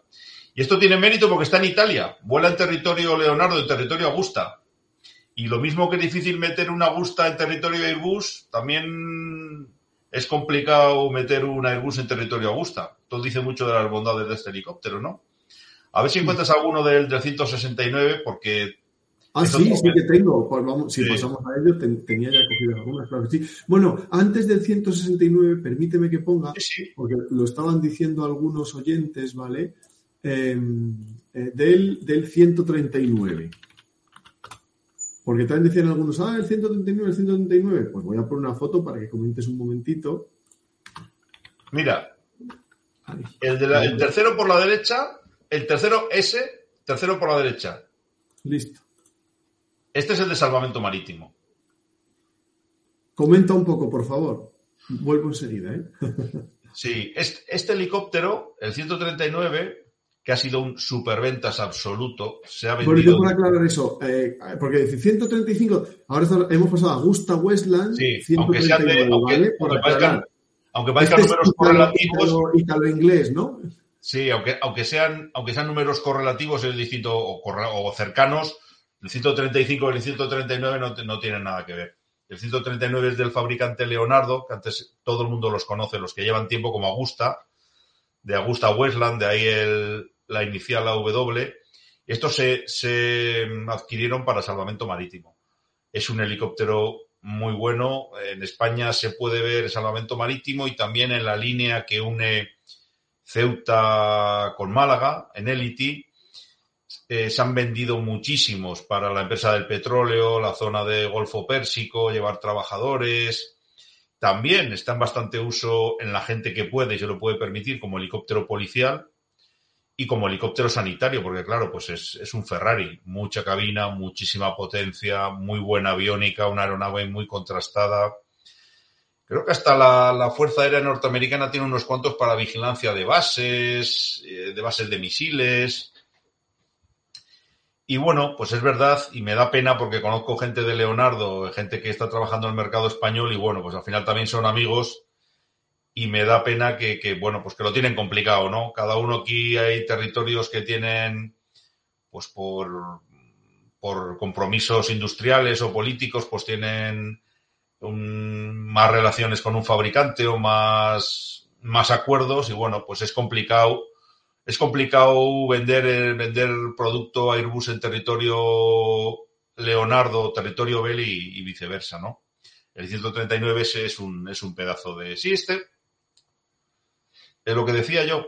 Esto es el que está con la Fuerza Aérea Norteamericana, con la USAF, y, pero yo creo que tienen alguna misión concreta de respecto a bases de misiles o alguna cosa. Sí, pero este, pero este no parece. Sí, estos tienen la, los equipos de, defensa de los hilos nucleares, eh, cabalga en este aparato. Y al hilo de lo que comentabas, en el problema del equipamiento de todas las fuerzas a nivel estatal, ¿No viene el problema en costes de que no hay unas compras centralizadas y cada organismo anda comprando su cagadita por aquí y su cagadita por allá? Ahora, ahora si te fijas, con lo del plan director y lo que hablábamos al principio, por primera vez un modelo que es el 135 va a Policía Nacional, Guardia Civil, Tierra, Mar y Aire. En el caso del 135, yo, yo, Joseba, como aficionado, piloto y usuario, tengo eh, la impresión de que, de que puede haber gente que lo haya comprado o que se haya pensado que, puede ser usado en tareas distintas para lo que realmente está concebido, ¿no? Yo creo que para algunas cosas, pues, pues se queda corto. Y, y, por ahí puede venir un poco la limitación a la hora de usarlo, aunque un día salte un paracaidista o a que otro día lleves a dos geos. Pero sí que ha sido una compra centralizada, yo creo que ha sido una compra desde ese punto de vista inteligente, va a permitir que la gente vaya al mismo simulador, va a permitir que en el tema de repuestos de los tres ejércitos y del ministerio eh, se trabaje de una manera mucho más eficiente, con una economía mucho más organizada. Pues fíjate, esto claro, este es australiano. Claro, esta gente maneja unos presupuestos como Holanda. Holanda maneja unos presupuestos policiales que te da la risa. La policía holandesa, yo he ido unas cuantas veces y tenemos relación, tienen uno de estos preparado las 24 horas del día con un tirador del grupo especial, porque no olvidemos también cuál es la situación policial en Europa. En Holanda está amenazada hasta la familia real y en Suecia, que es el país de ABA, el ejército está desplegado en la calle. En Suecia. No estamos diciendo en, en Irán, no en... Es en Suecia. El ejército ya está en la calle hay un crimen organizado que está cruzando Europa, que suben de Francia y cometen tropelías en Holanda, en Bélgica. Bueno, Suecia, me contaban compañeros de la unidad de helicópteros que estuvimos con ellos en mayo, que en determinadas partes de Suecia están a tiroteo semanal, pero tiroteo como los de la película de Ronin o de Hit, no, no dos pringados con dos pistolillas. Entonces, pues claro, este sí es un helicóptero que va muy bien, como los de su categoría, pues para llevar realmente a un equipo de intervención, para llevar a unos cuantos agentes con sus pertrechos. Que no olvidemos que un miembro de un grupo especial lleva muchísimo equipamiento. O para hacer evacuaciones, o para llevar un equipo de policía científica con, en fin, equipada, desactivación de explosivos, pero sobre todo para intervenciones especiales. Pero claro, esta gente juega ya en otra liga de dinero y de capacidades pues muy distintas. Claro, cada país establece sus prioridades, deciden qué gastar su dinero, eso es soberano, y bueno, pues cada uno con los miembros que tiene, pues tiene que hacer el cesto. Bueno, este es, este es una W139, efectivamente, que yo quería preguntarte, eh, más o menos, eh, por situarnos, este, este Leonardo, el 139, ¿a qué helicóptero de Airbus equivaldría un poco? Para que nos hagamos una idea. Este es muy bueno porque una de las razones del grandísimo éxito y merecido del 139 es que crean un helicóptero que ocupa un segmento intermedio que Airbus no tenía. Entonces, entre el antiguo F-145 y el Super Puma, no había nada en ese escalón intermedio, ¿no? Por eso el, el, Eco Charlie 145, que viene del antiguo BK-117, hay que modernizarlo a toda pastilla y sacan el H145 del que hemos estado hablando, ¿no? Pero el 139 lo han intentado combatir con el 175 de Airbus no ha tenido el éxito ni parecido, no se ha vendido, la verdad, se ha vendido algo, pero no se ha vendido como se esperaba. El 139 se ha consolidado y en su segmento, en su categoría, porque lo sacaron para una categoría intermedia, es un superventas absoluto, pero para todo. Eh, en la zona de, lo decía antes, de plataformas petrolíferas, transporte de pasajeros, toda la zona Golfo Pérsico, salvamentos marítimos, pues es una pasada, ¿no? Y el 175, pues lógicamente lo han comprado en, yo creo que en Francia han comprado, que bueno, pues que al final tienen que comprar un poco de lo suyo, pero no ha tenido, si uno va al número de unidades vendidas, yo no lo conozco, sí que he oído comentarios de que andaba justito de potencia y bueno, a veces cuando te aparece un aparato exitoso, el competidor quiere forzar un poco desarrollo, si quieren sacar a toda pastilla algo, y le pasó a Bell con el, con el 525, ¿no? Bell quiso sacar para el mercado para competir el 525, lo forzaron o bueno, tendrían prisa y tuvieron un accidente catastrófico con los prototipos y, ahí están en tierra. Y le pasó a Boeing con el 737 MAX, que como Airbus sacó su versión del 320, 319, etcétera, más avanzada y mejor, sacaron de prisa y corriendo entre el 737 MAX, con lo que ya sabemos que ha sucedido y todavía se ve que sigue sucediendo. Este es otro 175 solo para que vierais. Este no ha tenido el éxito ni mucho menos que el que veíamos antes, que era el, el 139, ¿vale? Que es este. Y además de este, el que sí que tenía, eh, que sí que tenías también, era el 100, bueno, este era un, este era, este es 169. 169. este es 169. Este es de la policía eslovena y el otro que has puesto es de la policía noruega. Sí, bueno, pero luego cambia un poco, es por ver un poco. Sí. Por un momento... el 169 eh, ¿Es más grande que el 139? ¿Tiene más capacidad? No, no tampoco lo parece. ¿eh? El 169 sería el inmediatamente anterior al 139, el que es un poco más pequeño. Y lo han sacado como un helicóptero intermedio entre el 109, el Augusta 109 y el 139. También lo están vendiendo muy bien. El ejército austríaco lo ha comprado, eh, Carabinieri, eh, la policía eslovena tiene uno o dos, la policía noruega, por un momento el otro este, la policía noruega también es un caso que es muy interesante, porque ellos tenían un 135 o 2 y una vez en Noruega, donde también parece que todo era idílico y todo era maravilloso, apareció el caso del francotirador chiflao este, que, armado hasta los dientes fue a una isla, no recuerdo bien cómo eran los datos, y mató a un montón de gente. ¿Qué ocurre? Pues que les pillaron con el helicóptero policial pues en tierra, la tripulación en casa o tomando café, eh, un helicóptero incapaz de dar una respuesta seria. Noruega hizo los deberes, hicieron un análisis crítico y sacaron conclusiones de lo ocurrido y han comprado 369. Yo invito también a la gente a que lo busque en internet, hay vídeos muy chulos y ahora ya tienen tres aeronaves capaces de todo tipo de misiones, ya de llevar tiradores, de ir muy rápidos, de poder evacuar gente. Se han dado cuenta, pero ¿qué ocurre? Pues, pues que pasa muchas veces, en España también sabemos lo que es, que hasta que no atropellan al niño no ponemos el semáforo, ¿no? No somos proactivos, siempre vamos un poco a remolque de lo que va pasando. ¿Qué nos vas a decir, Joseba, si ahí tenemos a, ya sabes, nuestra empresa Red Team RPS, que a veces parece que hay que animar, ¿no? Que digas, no esperemos a que suceda. Si ya estamos avisando y concedéis que es cierto que va a suceder, pues seamos preventivos, no correctivos, ¿no? Eso es algo también muy importante. Ah, no tan fácil, aunque no lo creo la audiencia, a veces no es tan fácil de, de, que eso se, sea algo que se acepte o se acoja. Y es más, bueno, es que hasta que no suceda, no se va a conceder presupuesto, hasta que no suceda, no, como que no se ve, ¿no? O no se reconoce. Pero bueno, confiemos en que poco a poco eso vaya cambiando. Vamos a ser optimistas, ¿no? Eso es, eso es. El 169 yo le tengo un cariño especial porque ya os digo que estuvo a punto de venir, eh, de venir en un contrato de leasing.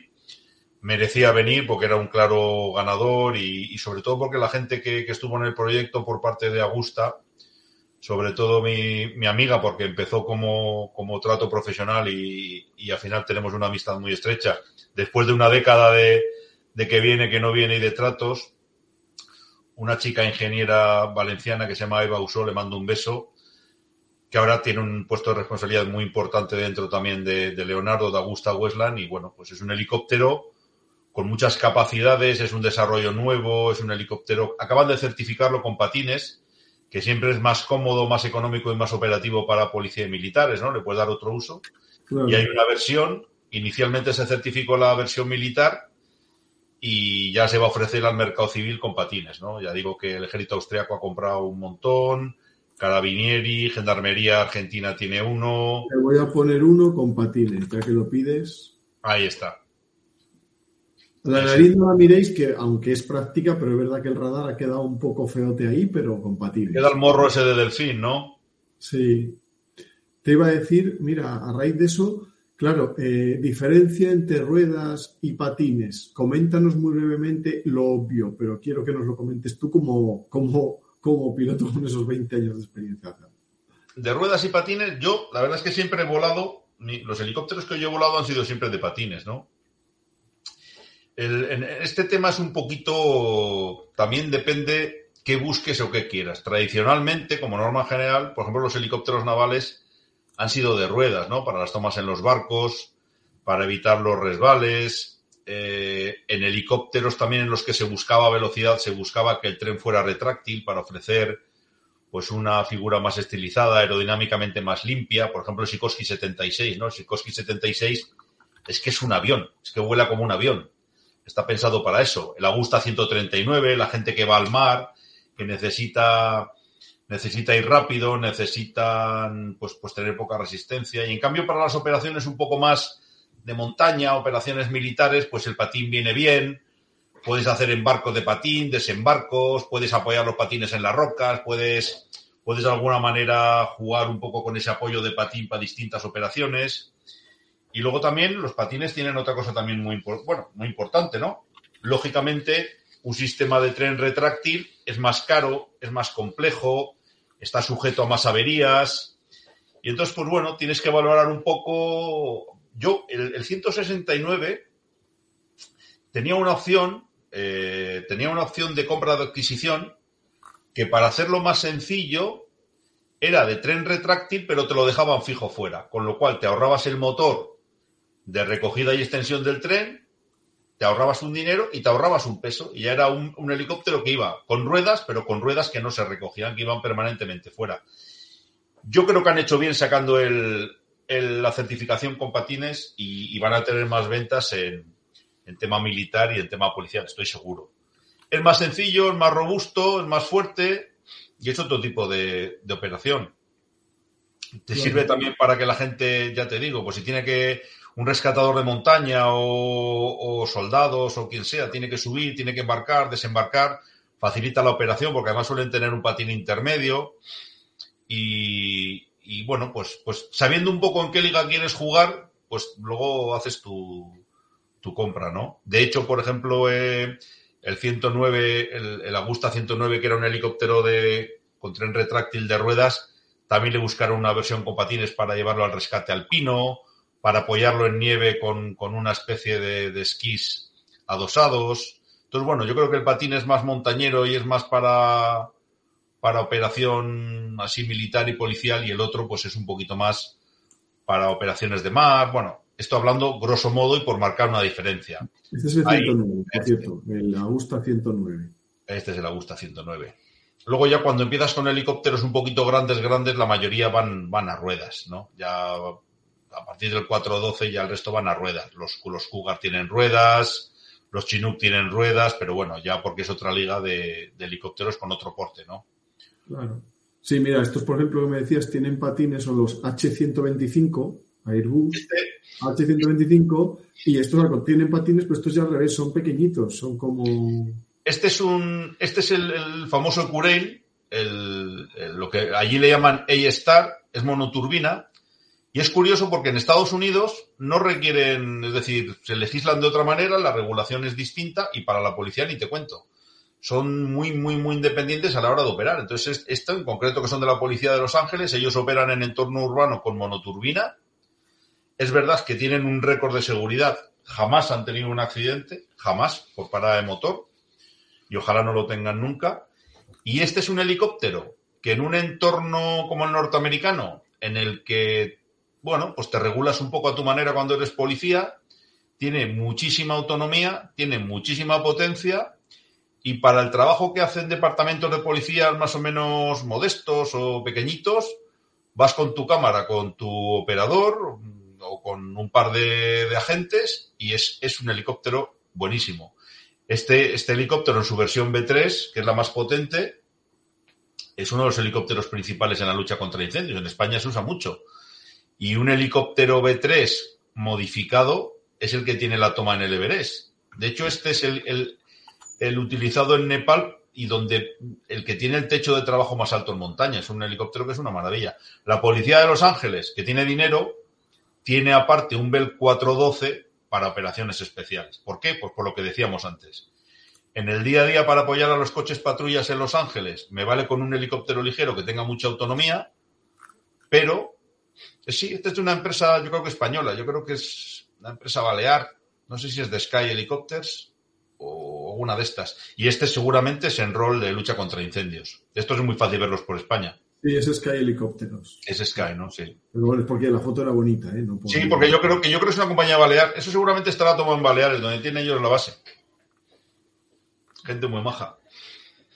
Este es un helicóptero que, es súper polifacético. ¿Qué ocurre? Nosotros teníamos uno del estándar B2, pero bueno, pues ya en ciudad, con la regulación europea, pues ya se recomienda no, no, bueno, se recomienda, no se puede volar como no turbina y ya hay tareas pues que requieren un poquito más de, para rescate queda muy limitado por cabina, excepto, te digo, en, alta, alta, alta montaña, porque es que este es el único que llega. Ahí al fondo, detrás de la 635, en vuestro hangar, ahí donde todo el, el placer de estar contigo, ahí al fondo está el una, década lleva el pobre. no tiene hélices, no tiene aspas, sí, No tiene palas, no, se quitó para preservarlo, para para poder, bueno, pues si se revendía y demás, pero bueno, pues, pues, pues, pues, pues ahí vamos. Pero este tiene, hay una versión biturbina que está en servicio en muchas marinas y que también están muy contentos con el aparato en sí. Sí, señor. A pesar de, las limitaciones que tiene por el tamaño y lo que pueda llevar adentro. Yo creo, yo no sé si la tenía la brasileña Lepanto, creo que es una de las que lo tiene. La Argentina fijo Argentina, sí, sí, sí, este sí que ha estado avalizado en unos cuantos sitios. Es que es un helicóptero que es muy económico de operar, tiene mucha potencia y tiene mucha autonomía. Entonces, por el, por el precio da un juego muy, muy grande. Claro, a nivel naval, pues cogen el que tiene dos turbinas. Este es el que decía yo antes que tenía la policía de Londres, que luego cambiaron, pero claro, a ellos simplemente para el trabajo policial, pues era una gozada, porque podían estar volando sobre Londres casi indefinidamente con su camarita y todo el trabajo policial de apoyo, pues, pues lo hacían a las mil maravillas. Pakistán y muchas marinas de Iberoamérica lo tienen en, en servicio todavía. Estos han tenido, tanto el monoturbina como el biturbina, como el 135, han sido helicópteros de la Dirección General de Tráfico. Sí. Nuestros amigos los Pegasus, ¿no? de hecho, Eso es. Cuando adquirieron 135, pues ellos perdieron autonomía, porque el 135 tiene menos autonomía que los Secure, el mono y biturbina. Y entonces para ellos con el con los Secure les iba, les iba fenomenal, ¿no? Para su trabajo, para su tarea. ¿Y este no lo tuvimos nosotros aquí para formación? El Ecureil no. Aquí lo que ha habido para formación en, en Armilla. Sí, el colibrí. El colibrí de la patrulla ASPA. Pero ya no existe. Ya no lo fabrican. Pero aquí no lo tenemos en servicio. Sí, sí, la patrulla está, en retirada, pero todavía está. No, también lo usó tráfico. No, no, este no está en retirada todavía. El que está en retirada es el S76. Este sigue. Mira, se acaba de conectar. Me aparece un comentario. Citroni82. Soy Noé. Noé es un compañero mío. Estudiamos juntos el comercial. Bombero de Alicante. ¡Bombero! Y, Noé, al acabar el piloto comercial, como era bombero y funcionario, pasó a la DGT, estuvo mucho tiempo en la DGT y me pone ahí, es verdad. La DGT en Baleares hacían despliegues y hacían destacamentos y es que cubrían hasta asistencia sanitaria. La DGT ha hecho hasta rescate en montaña, ¿no? Eh, no, no solo los pobres tienen la mala fama de ir por ahí salpicando multas con el Pegasus, pero tremenda labor que hacen, ¿no? Y ahora los pobres están en, están en horas bajas, a ver si, si pueden remontar el vuelo y nunca, nunca mejor dicho. Homero, eres un campeón. Mm. bueno, es, es, un grande, no es un grande, no es, en fin, es, es en fin, el español ejemplar. El, 120 que aparece aquí. El 82 es tu año, es el mío también, ¿eh? Naranjito. este es más viejo. 82 no sé por qué será. Mira, pone, fuimos los primeros de asistencia sanitaria y es verdad. Las primeras asistencias sanitarias eran ellos. ¿Con qué modelo? ¿Con qué modelo, perdona? Con, seguramente con el Ecurel, con el B2, con el Biturbina sería. Pero, perdón, con el Monoturbina. Al principio eran Ecurel, bueno, de la DGT tuvo Alouette. Hay, alguna, hay algunas fotos muy chulas en internet. Yo creo que empezaron con el Ecurel monoturbina y luego pasaron al biturbina. Y llevaban médico, llevaban personal médico, asistían, un trabajo sobre todo en zonas que no disponían de helicópteros que pudieran dar ese servicio, ¿no? Es lo que hablábamos antes. Son los medios del Estado o de la nación al servicio de la gente. claro. Sí, mira, con el, con el 350A y B, con, con los monoturbinas. El colibrí. Ah, iba a decir que yo tenía por aquí, por ejemplo, esta bonita. Esta es de Asturias. De, un, de, un, colega Spotter, de bomberos de Asturias, era esta. Esto es de bomberos de Asturias. Y bomberos de Asturias acaba de incorporar un 145. El que está arriba. Ese, no sé si es 135, tengo la duda, ¿eh? Ah, no es verdad. Calla, calla, calla. Creo que el 145 es una foto más reciente y antes de que se me olvide, el colibrí estuvo en, el colibrí está en la patrulla ASPA, en la escuela, creo que seguirá haciendo labor de enseñanza básica. sí, sí. Y el colibrí también ha prestado servicio en la DGT, en la escuela de la DGT y en la Policía Nacional y en la escuela del Servicio de Medios Aéreos de la Policía Nacional, de la Unidad de Helicópteros. También en enseñanza y tareas un poco menores. Si no se hubiera tardado tanto, hubiera sido un buen sustituto de los H-500 que tenía la Armada. ¿El colibrí? El colibrí. Sobre todo pensando quienes estuvieron usando los H-500, ¿no? Y esto eh, piensa que en muchas armadas por el mundo adelante sigue siendo un, un activo importante en la lucha antisuperficie y me imagino que para llevar en un van o cosas por el estilo hubiera sido algo que hubiera funcionado perfectamente. Yo, yo no he volado el colibrí, yo no he volado el colibrí y que me corrija Noé si está la escucha, pero yo creo que si lo cargabas también un poquito andaba muy justito de, potencia. De hecho, no, no tuvo mucha, no ha sido un superventas, no fue un nada comparable al, al Ecureil. Este es el biturbina, que la DGT los empezó a utilizar también porque necesitaba ofrecer ese segundo motor en el vuelo sobre zona urbana, ¿no? Es cuando cambia la reglamentación, la normativa y, ya, bueno, se estandariza un poco la norma incluso para aeronaves de Estado. Claro. Este es el de rescate de la Comunidad de Madrid, el GERA.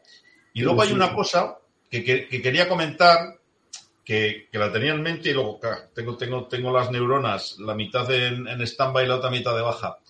Una de las razones por las que se compra el 145 y se tiende al, 145 de Airbus o al 169 es, y acaba de salir normativa europea de EASA al respecto, es porque ahora se quiere, y me parece lo más normal del mundo, que las aeronaves de rescate tengan capacidad de operar también como aeronave medicalizada. Y me explico.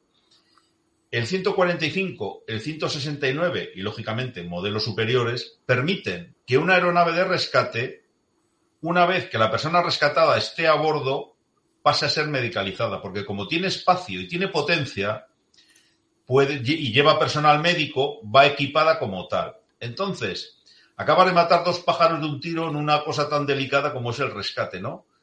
Soy capaz de extraer a esa persona con la grúa, de rescatarla, y en el momento en que está a bordo paso a ser un helicóptero medicalizado de primera categoría, nosotros muchas veces hacemos el transfer con el helicóptero del Servicio Vasco de Salud, de Osakidecha, porque nosotros tenemos la grúa y lo rescatamos, buscamos un punto de encuentro, un punto de rendezvous y se lo pasamos, ¿no? Y ellos ya operan como helicóptero ellos.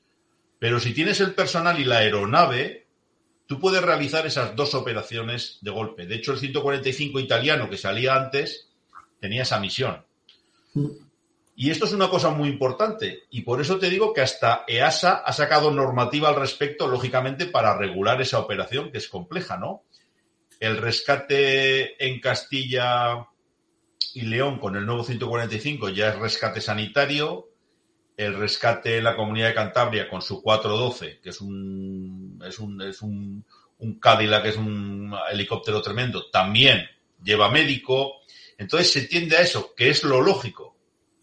Se tiende a poder prestar el servicio de rescate y la asistencia médica en el mismo vuelo y en la misma aeronave. Este también se usa para de hecho, iba a decir, Joseba, es... que eso en el entorno militar, porque, y además lo digo aquí para que los oyentes que no lo conocieran lo sepan, se distingue como CASEVAC y MEDEVAC.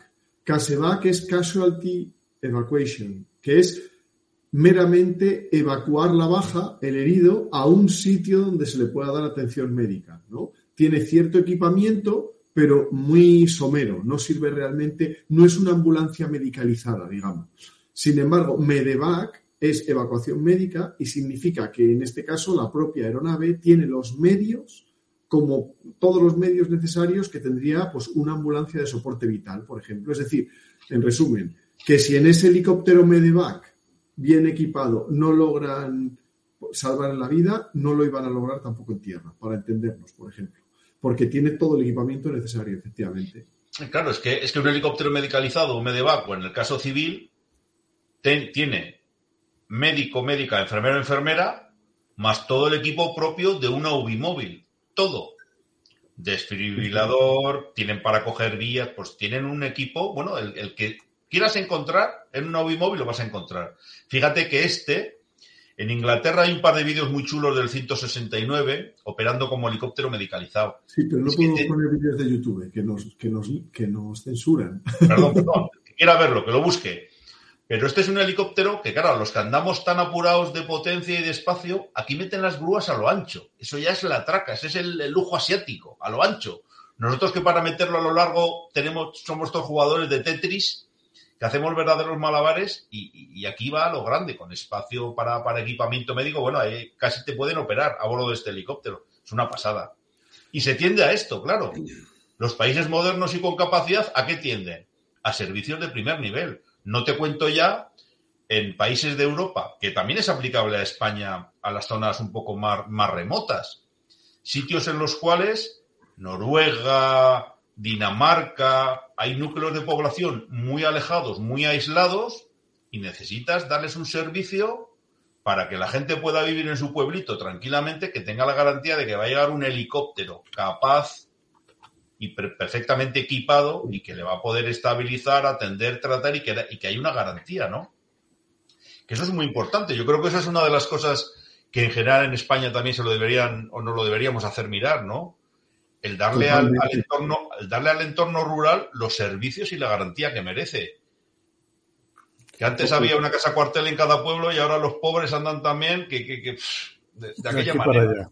Y esto es lo mismo. Mira una cosa, aprovechando esta foto que tenemos ahora aquí puesta, donde vemos a uno de los tripulantes con un pie en el estribo y en el morro del helicóptero las ruedas, esto se suele dar habitualmente de que tengas patín y ruedas o una cosa... Eh, es que no es patín y ruedas, realmente es, tiene ruedas y luego le han puesto ese peldaño para subir, bajar mejor, pero no es patín. ¿eh? Hay también, hay también lo que pasa, Lepanto, es que mira lo que tiene encima, tiene una grúa. Entonces, si operas en la grúa, necesitas un sitio donde apoyarte porque el operador de grúa, que es el que está de azul, tiene que estar fuera del helicóptero para operar la grúa y para mirar. Entonces le tienes que crear una especie de patina artificial, le pegan ese engendro, que está certificado, por supuesto, porque al final te hace falta un patín para este tipo de operaciones. Por eso te decía antes que para montaña y ciertas operaciones policiales o militares, por pues los patines tienen su, su aquel y por eso acaban, han acabado certificando este helicóptero con patines. El operador de grúa. Yo quería, mira, a raíz de lo que estabas comentando, quería enseñar, eh, por ejemplo, mira, además de mi tierra, de, de León. No es la mejor de las fotos, pero quería, porque lo habéis visto en otras, que incluso los que tienen patines, a su vez tienen un segundo patín más alto para que se apoye el, operario, el operador de la grúa. Si te fijas, una cosa es el patín y otra cosa es el, el peldaño superior, que es el mismo que tiene el otro que has visto, porque es donde el de la grúa no se puede apoyar en el patín inferior, queda muy abajo. Entonces, tiene los dos, el patín y el apoyo del operador de la grúa. El otro tiene ruedas y él y el apoyo para el operador de la grúa. Pero son cosas distintas. el patín intermedio, el patín intermedio, ah, esta foto engaña también, ¿eh? Muchas veces se opera, o se opera, nosotros desde luego, en el patín de abajo. El patín intermedio tiene también la función de que en caso de un embarque o un desembarco, no haya un salto directo de la célula del helicóptero al suelo, sino que tengas un escaloncito que te ayude a subir o bajar con más seguridad. Este es el que han incorporado en Castilla-León. Este es de la, misma, de la misma compañía que los de Asturias.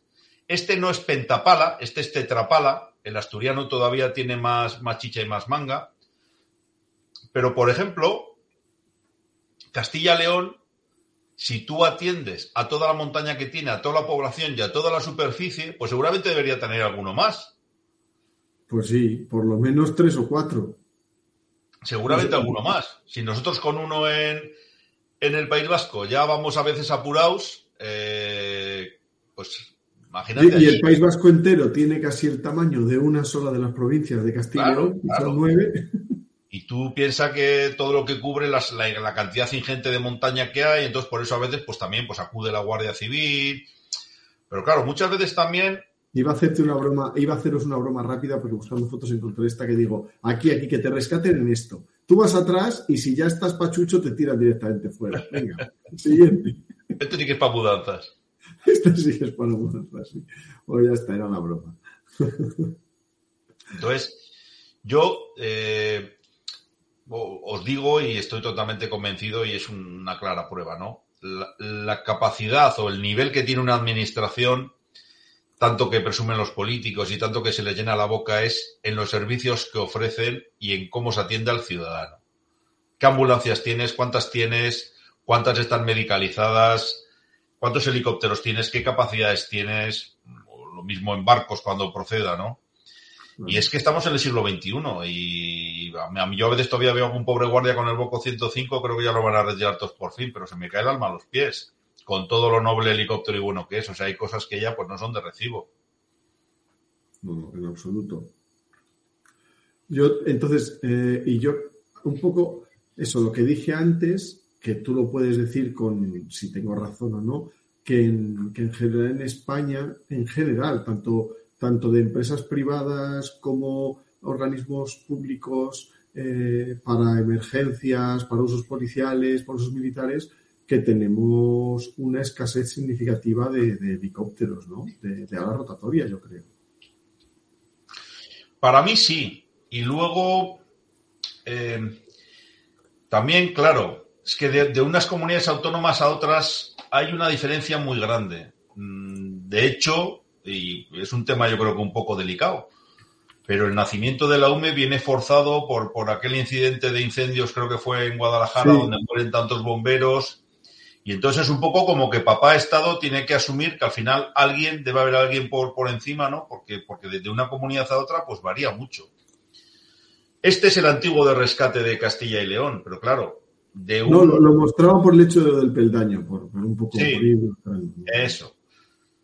Pero de, hecho este helicóptero, que para montaña y alta montaña es buenísimo, pues ya se queda un poco chiquitín de cabina. Y este, claro, este estaba basado, estaba basado en Valladolid. Tú ponte saliendo de Valladolid y que tengas que ir al norte de Palencia. Ostras. Pues los, patines, los patines también son muy útiles para esto. Pues esto, pues eh, esto es el número de la cámara, es un show, vale para hacer un ejercicio, vale para hacer una práctica, pero no esto, yo, mi opinión, la mía, la mía, y de los compañeros que tengo de la Asociación Europea, eh, la tienen igual, pues no, no Esto es. no tiene ningún sentido. O sea, ¿cuánto aguantaría esta gente antes de, de sufrir tetanización? Por mucho que. No, y aunque, aunque vayas asegurado, aunque que, que irán asegurados con un mosquetón, un cordino lo que sea, son un tipo de operaciones que es, es un poco un poco show, un poco vender el producto, vender la, la marca, Sí. ¿no? Pero que realmente no son. Las operaciones especiales policiales con helicóptero son muy delicadas, porque cuidado con meter un helicóptero al alcance de alguien armado en una ciudad, cuidado con hacer fuego desde un helicóptero. mm, son temas muy, muy, muy, muy delicados, que afortunadamente no, no se tienen que dar, es que- pero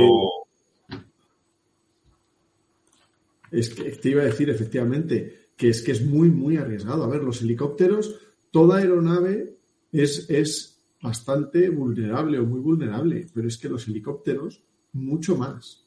O sea, eso es verdad que eh, hay que tener en cuenta que simplemente el rotor de cola. O sea, con, con un cierto daño al rotor de cola, vale que aguantan más de lo que queremos, pero realmente, lo que tú decías, en un entorno urbano, eh, en el que la amenaza es, es que es imposible que realmente puedas controlar dónde está la amenaza y dónde te puede llegar. Eh, cualquier cosa que te impacte en el rotor de cola o, simplemente en la parte delantera, que no deja de ser toda una pantalla acristalada, bueno, no es cristal, plexiglas o como se diga, y, es que te vas abajo. Te vas abajo, pero no tienes margen de maniobra, estás a baja altura y, tienes poco. En general, los helicópteros van siempre muy, muy justitos de potencia en el sentido de que, claro, entre el equipo que llevan, las personas que llevan, el combustible que llevan, pues no es que vayan precisamente ahogados. En- Yo creo que precisamente esa versatilidad que tiene el helicóptero es lo que se vuelve en su contra de que sea tan susceptible de recibir un golpe terrible que mande el aparato al suelo. Ya, es que luego es muy, luego es muy delicado, pero luego pasa, pasa otra cosa también. Eh, el helicóptero hace mucho ruido. Entonces es, estás avisando a los malos desde muy lejos de, de lo que viene. Entonces depende del tipo de operación, que hoy día lo que se busca en muchos sitios es, ser cuanto más discreto mejor, eh, poder desplegar los grupos y poder operar sin hacer nada de ruido, sin, sin alertar a nadie, que cuidado, que, que existe esa misión. Ya os comentaba antes que los holandeses tienen un helicóptero equipado con tiradores y, y ellos en un momento dado, y si la amenaza lo requiere, pues saldrían y si el tirador tiene que hacer fuego, tiene un sistema más o menos que, que amortigua, que apoya el arma y demás, pues bueno, pues si la situación lo requiere están autorizados. Pero hablamos de una situación muy, muy límite, tener que abrir fuego en una ciudad, en un entorno urbano desde un helicóptero. Y luego, claro, si vendes esa capacidad la tienes que entrenar. Tienes que ser realista. No puedes vender ni debes vender capacidades que no tienes o que puede ser peor el remedio que la enfermedad. Estas son las Totalmente. clásicas. Esta es la, Estoy poniendo algunas de, mi querido también Bo 105 y de estas ahí, eh, porque ahí están girando las aspas, ¿eh? Digo, pues algún oyente se cree que está parado en el aire. No, no, y, y están pasando a, no sé si llegará a 30 centímetros de, de- del Lo- suelo de la nieve. Lo tiene en punto muerto, ahí se pone en punto muerto. Sí, sí, ¿verdad? Y que, se queda flotando, ¿no? Claro. El Volco ha hecho un, un trabajo tremendo. ejemplo de, de para, en general, los patines que vienen mejor para apoyarte en superficies inestables, he encontrado de casualidad esta foto de, claro, mm, helicópteros de ruedas, pues para apoyarlos en zonas inestables, pues se las ven y se las desean, porque aquí están apoyando medio las ruedas, pero medio está ahí inclinado hacia atrás, porque claro, no la referencia para el piloto, por mucho que los tenga abajo, pues es complicada. Al Yo, no tener patines, yo, yo creo, creo que en muchas de estas ocasiones el helicóptero no, es decir, este no está tomado. Este ha hecho un contacto con la nieve, pero está con potencia y lo tiene en lo que se llama ligero sobre los esquíes. Es decir, este está ligero sobre los patines, está con potencia y está simplemente eh, manteniendo, apoyado pero apoyado muy poquito, porque se te va el puro de cola para atrás y te has caído con todo el equipo. Ya digo, claro, que no Entonces- es como uno de patines que lo apoyas entero y, bueno, entero. A- aún así, en ese punto, uno de patines también tendría que tener cuidado, pero, pero tienes mucha más Te da seguridad. otro juego. El patín te da otro juego porque es una superficie uniforme, es constante, se reparte el peso de la aeronave sobre el patín completo. Bueno, pues es de otra manera, ¿no? Este helicóptero, pues bueno, será de. Esto es un 135 Sí, con grúa. Bueno, aquí por ver también el juego de, que lo hemos visto ya en más fotos, de, para rescate con grúa del operador, pues que se apoya entre los dos patines, ¿no? Apoya una pierna en el patín superior y otro en el inferior. Este porque, este porque ahora lo está izando o lo está bajando y es la primera fase. Pero si, por ejemplo, la grúa está más desplegada, el, el operador está apoyado en el patín inferior y como está asegurado, está echado hacia adelante, porque si estás cerca del suelo, tiene que ir buscando eh, todo lo que pueda, pues cómo está la panza respecto al suelo, cómo está el rotor de cola, si estás cerca de arbustos. Entonces, salen todo lo que pueden y les permite el, el cordino de asegurarse fuera del helicóptero para cantarle al piloto información. Aquí, si os fijáis, y para que se vea también lo que hablábamos de la potencia, no lleva copiloto. La Guardia Civil a veces, el copiloto pasa a operador de grúa o... No, lo he visto. Entonces, es una manera de ahorrar peso, pero bueno, pues son filosofías de operación. Nosotros operamos piloto y copiloto por mil motivos, ¿no? Y nuestro copiloto no pasa a hacer de operador de grúa. Cada uno, cada maestrillo tiene su librillo y lo entiende a su manera, ¿no? Pero, pero cuando tienes que empezar a, quitar a alguien de la tripulación es porque vas justito de potencia y, o porque vas justito de autonomía. Aquí, por ejemplo, se ve lo que dices, no es buena la foto, pero se ve que el operador de la está totalmente en el patín más inferior y, totalmente asomado, ¿no? Ahí está. Ahí está. Entonces, eh, luego la Guardia Civil, algunos de los 135 que tenían eran un poco más eh, específicos para rescate, pero claro, pues si justo ese lo tienes en mantenimiento, pues igual te mandan un 135 estándar y tienes que buscarte también la vida, ¿no? Con tus limitaciones de peso. Hay algún vídeo que aparecen los pobres que van con una cámara a un refugio en el monte, ¿no? Pues bueno, al final la cámara allí solo, solo significa peso, pero... Bueno, a ese respecto me gustaría destacar, por cierto, Joseba, ya que citas el tema cámaras y estas cosas, eh, que a veces podría sorprenderos lo, la, o sea, realmente los fósiles que tienen pues ciertos servicios que os sorprendería porque todos nos imaginamos las pues en cuanto a cámaras por ejemplo no pues las míticas bolas las bolas FLIR televisión modernas, relativamente compactas y ligeras, con, una capacidad de visión a larga distancia, etcétera. Y, claro, y bueno, pues, pues a veces se llegan a ver de esas bolas, pero de las antiguas, pero cuando digo antiguas hablo de los 90, que pesan la de Dios es Cristo, que tienen menos resolución que el peor móvil que se pueda ver hoy día, ¿no? Y que, y que incluso luego el, pues el, el, monitor que va dentro del helicóptero, que había unos mazos de cables, es un monitor que es un monitor CRT, ¿no? O sea, de tubo de rayos catódicos antiguo, pero claro, es que lo que decías, no es solo el helicóptero además, es que además tienes que proveer, en este caso fuerzas policiales, ¿no? De emergencia, de, del equipamiento auxiliar conveniente, tanto, pero desde sensores, por ejemplo, a la grúa mismo, porque aquí podemos hablar, Joseba, también, ¿verdad?, de que es que lo mismo, los profanos decimos grúa, bueno, y está la grúa eléctrica, pero antes de, eh, aún hay, hay, grúas que son no son eléctricas, ¿no? ¿Cómo era esto? Eran que eran neumáticas o mecánicas que son peores, o sea que, que incluso dentro de las grúas de rescate hay muchos tipos y que, pues eso, muchas cosas muy distintas. El tema de las grúas cambia un poco, por ejemplo, el salvamento marítimo, yo creo que el 139, hablo, y hablo de, de un poco de memoria, tenían grúas eh, duales, ¿no? Tenían como en, el mismo soporte dos grúas, por, porque claro, si te vas 100 millas de noche en el Atlántico y te falla la grúa, pues bueno, pues crear una redundancia como en el resto de sistemas del helicóptero. El tema de las cámaras es otro, otro tema, pues para, para, en mi caso, para nosotros muy doloroso, pero que claro que es muy importante. La cámara no es la cámara, la cámara es la cámara, la cámara es en la estación de trabajo del operador los sistemas de transmisión. Mira, acabo de ver en el chat que me saludan de, SVP. SVP, y, lo digo porque son amigos, es una empresa puntera, líder a nivel mundial en equipos de transmisión. Si tú quieres, si tú quieres tener. SVP Broadcast, Broadcast Microwave. Sí, sí, SVP. Y están al lado de nuestra base, están aquí en, en Durango. Y nadie piensa que en un pueblo tan chiquitín al lado de la montaña vasca hay una empresa absolutamente líder cuando digo líder, digo que Airbus, sus equipos, te los pone de serie. Es decir, tú compras un helicóptero y lo quieres que transmita y el equipo de ellos ya te lo pone Airbus. No se lo tienes ni que comprar. Entonces, en España quiero aprovechar para reivindicar el valor de los profesionales de la industria y de la gente que tenemos, pilotos, marinos, de todo el mundo, industriales, y hasta la gente a la que hay que apoyar para sacar el país adelante. Porque, y yo, que soy funcionario, sé que es gracias a ellos que, el país tira y a, sus desvelos, ¿no? ¿Ves? Ahí tienes, se ve un poco lo de la grúa doble que te decía Alex. ¿Ves como que, que hay una grúa simétrica a dos lados? Sí, sí, sí, se ve perfectamente que es doble. A ver, vale, no es la foto de mejor calidad, pero hay una línea en medio que separa y se ven las dos grúas, una aquí y otra a su derecha.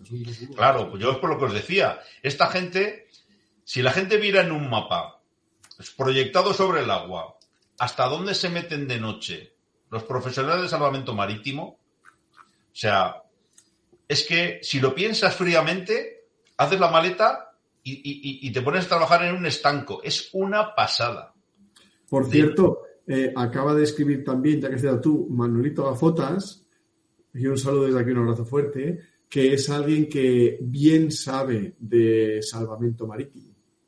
Pues mira, me alegra mucho que haya profesionales, sobre todo pues si digo alguna cosa yo hablo en, yo conozco de lo mío, ¿no? Y, como aficionado y apasionado y aerotrastornado, pues conozco el mundo de los helicópteros, pero bueno, algunas cosas hablo de oídas, pero sí, el tema de la grúa, al final, el tener dos grúas es como el tener dos sistemas hidráulicos, como el tener dos bombas de combustible, como el tener dos maneras de, generar electricidad o de, o de alimentar. Son redundancias que necesitas, ¿no? Que son fundamentales. Claro, nosotros en un momento dado, en un rescate en montaña, tenemos un problema, pues bueno, buscas una campa con un caserío, un huertillo y te, y, te bajas.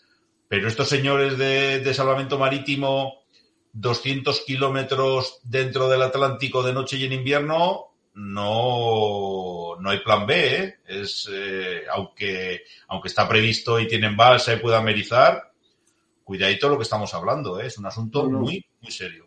Eh, yo, aparte que yo respeto demasiado el mar, Francisco sabe más y le gusta más, pero yo tengo claro, es que mm, la gente que, me da igual quién sea, eh, bueno, me da igual que sea en un avión comercial, está claro que es algo mucho más seguro y más complicado que lleguen a tocar agua, pero el hecho de volar sobre mar abierto, sobre el océano, es algo que impone, es algo que impone porque si hay algún fallo y las redundancias no, logran solventarlo y te vas al agua, es que estás en medio de la nada. En medio de la nada, en agua helada, que depende cómo está el estado de la mar, etcétera, etcétera. Es que mm, las probabilidades de que de supervivencia hoy en día con helicópteros y lo que queramos, pero, pero realmente a mí me da mucho miedo. O sea, y, hablas con ellos y te dicen, no, no, a ver, está todo entrenado, tal. Luego, además, la percepción del riesgo no es la misma cuando lo conviertes en tu vida, en tu profesión,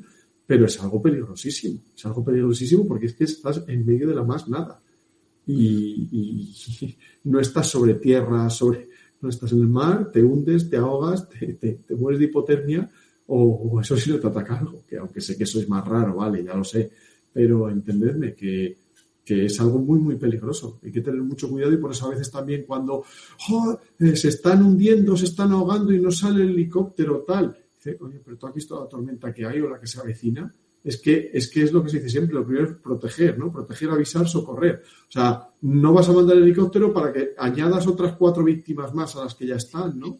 Es que no se puede jugar con eso. Y encima los helicópteros en concreto, más aún que los aviones, Claro, por su perfil de vuelo es un vuelo bajo, no pueden elevarse mucho, es decir, no pueden evitar el mal tiempo por encima de las nubes, no pueden ir muy rápido para el caso de que si tienen que dar la vuelta y volver, no pueden volver muy deprisa, porque como mucho que van a 300 por hora, 250, pues no es, y, tampoco tienen tanta autonomía como para permitirse el lujo de poder estar allí rondando un montón de tiempo, porque es que no, entonces mucho cuidado con esto también, que estos profesionales sí que se juegan la vida también. ¿eh? Le, Lepanto lo sabe. Lo sabe mucho mejor que yo. Hombre, yo lo sé hasta el extremo de que su base está a 500 metros de mi casa y me pasan por encima del jardín y sé cuándo salen y a dónde van y muchas veces pienso a dónde van estos con el día que hace. Fíjate. Es que es que el salvamento marítimo cuando, cuando todo se pone negro y los barcos tiran para puerto es cuando tienen que salir ellos. Exactamente. Salvo que un día alguien tenga un ataque de apendicitis por unas circunstancias, en el, el porcentaje más grande de actuaciones son en días en que las condiciones del mar, de viento y lluvia y cosas por el estilo, son francamente malas. No, no te digo nada, no te digo nada. Eh, la gente que opera desde las fragatas en, zonas de meteorología y mar muy, muy gruesa, de noche con las sonoboyas, con los patrullajes, eh, en la negrura de, del océano, ostras. Eh, y luego con el combustible, claro, el salvamento marítimo, yo que he estado, un, he estado en cursos y he estado en formación con ellos, les oyes hablar de los cálculos del combustible y es que son catedráticos cómo controlan todo, las contingencias, cómo miran los niveles de vuelo para saber cómo aprovechar el viento en cada momento más a su favor, eh, cómo vuelan en instrumental y tienen que hacer la transición a vuelo visual para operar sobre el barco. Es una pasada, es un trabajo, es un trabajo súper técnico, súper sacrificado y, y como, y como otros tantos trabajos de emergencias, pues muy mal pagado. Lo que pasa que, bueno, pues claro, es muy vocacional, pero, pero esta gente, estos rescatadores, que te bajen allí a un barco, bueno, bueno, vuelvo otra vez, que la gente ponga, busque vídeos de salvamento marítimo y que, y que vean, y que vean en qué liga juegan esta gente, ¿no? Es una pasada. Espectaculares. Yo, mira, mira una cosa que, que, te voy a preguntar. Y volando con el helicóptero, mmm, se nota hay, o hay diferencias si vuela sobre tierra, vuela sobre el mar. Y ya no me refiero al hecho de eh, se percibe eh, de, la altura sobre el agua, te la da con exactitud como que te la puede dar en tierra, porque claro, ahí influyen las olas, influyen una serie de historias que podían darte una falsa sensación de seguridad y que de repente te encuentres con un mar con olas de 10 metros, que aquí es normal, y claro, de 10 metros te pueden llegar a empapar en función de cómo estés trabajando. Independientemente ya del hecho de que intentes, tengas que bajar la grúa con un rescatador a meterlo en un barco de pesca con todo lo que hay, o en un barco de carga con todo lo que hay por allí dando vueltas que te pueda llevar a enganchar la grúa y demás y te tira abajo. Pero el hecho del vuelo, de estar situado en estacionario a la hora de tener que hacer una actuación, es diferente. Es, hay, muy, hay diferencias sobre el mar o sobre tierra. Yo so, sobre el mar, sobre el mar he volado poco, hemos hecho algún rescate y ahora volamos menos porque perdimos la capacidad de rescate en mar, mar, en la mina de agua con, con helicópteros específicos, ¿no? Pero una de las tiene varias diferencias. En principio, los helicópteros, hoy día, los de salvamento marítimo, tienen piloto automático o deben tener de cuatro ejes. En el caso de tu tierra, allí es donde tienen el 225, el, el, tope de gama está allí en la Costa de la Muerte, también lo tiene el 139, ese sistema. Y yo eh, sí que tengo entendido, y que me corrija el que lo sepa, que claro, los pilotos automáticos, con depende que, que, que qué altura de olas y depende cómo qué estado de la mar, pues tampoco pueden fijar tan fácilmente el estacionario automático, ¿no? Ellos sí operan un poco más altos, lógicamente, y tienen helicópteros pues de, de, de, porte ya mediano, pesado, pero en el mar hay una cosa, ellos, por citar una ventaja, y entiéndaseme ventaja, entre comillas, que, que llevan lo suyo, pero en el mar o en la mar, el viento es laminar. No hay una turbulencia no hay un sotavento como detrás de una montaña, no hay una turbulencia mecánica de estar detrás de obstáculos. Entonces es un viento que aunque sople muy fuerte, sopla muy limpio. De eso doy fe porque yo que he volado en parapente sobre montaña y sobre mar y no tiene nada que ver. Sobre el mar puedes dejar perfectamente los controles y vuelas y, y sobre montaña es imposible. Está todo el rato vibrando, hay un montón de turbulencias. Y eso en días tranquilos en ambos casos.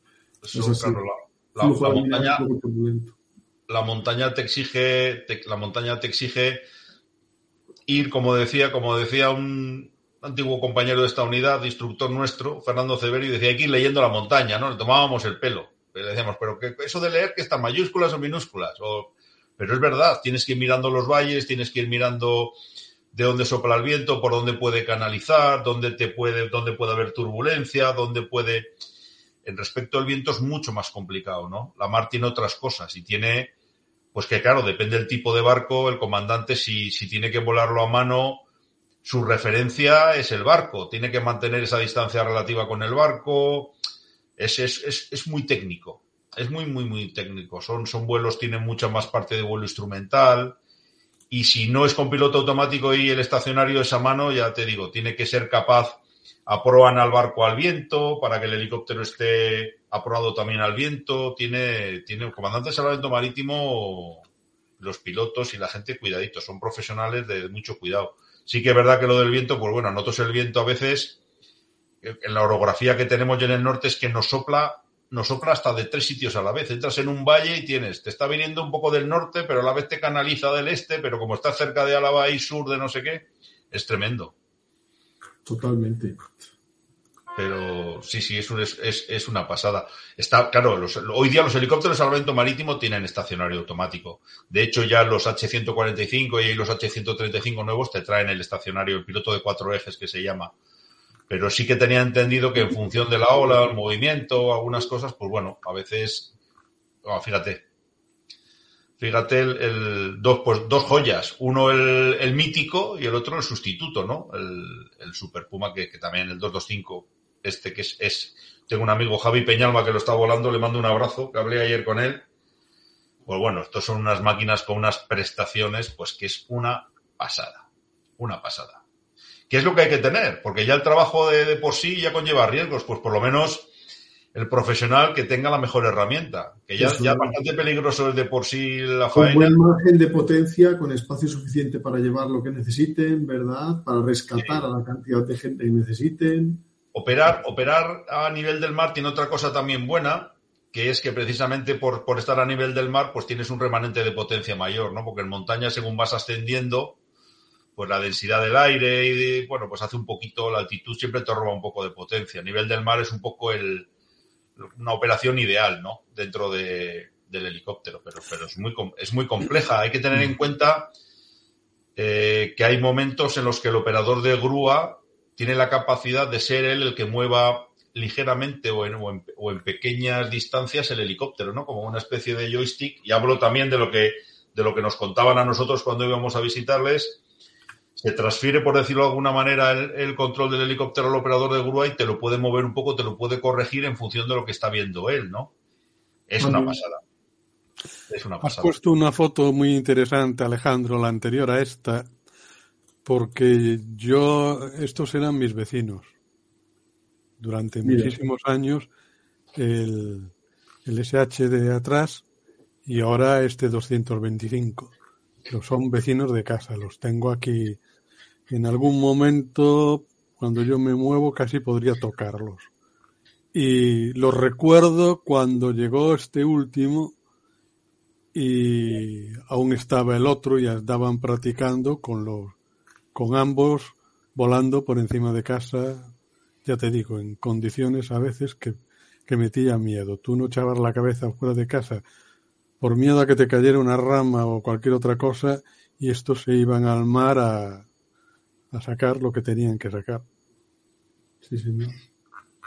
Eso es, es una pasada. Es, es una pasada. Nosotros hemos colaborado alguna vez y bueno, pues, pues en condiciones visuales y si tienes el helicóptero y demás, pues bueno, pues te puedes asomar un poquito al mar, pero, pero bueno, cuidado con el mar, también cuidado con las montañas, que son trabajos muy, muy. Hay veces también que la gente se cree que venga, pues ahora vete para el mar, ahora vete para la montaña y ahora hace incendios. Ya es todo muy especializado, está todo muy especializado, que es como debe ser. Procedimientos muy concretos, los entrenamientos son muy concretos, entonces, pues la aeronáutica tiene mucha, tiene mucha mandanga. Este es un país, ya digo, que además son profesionales que están muy mal pagados, como otros tantos de servicios de emergencia.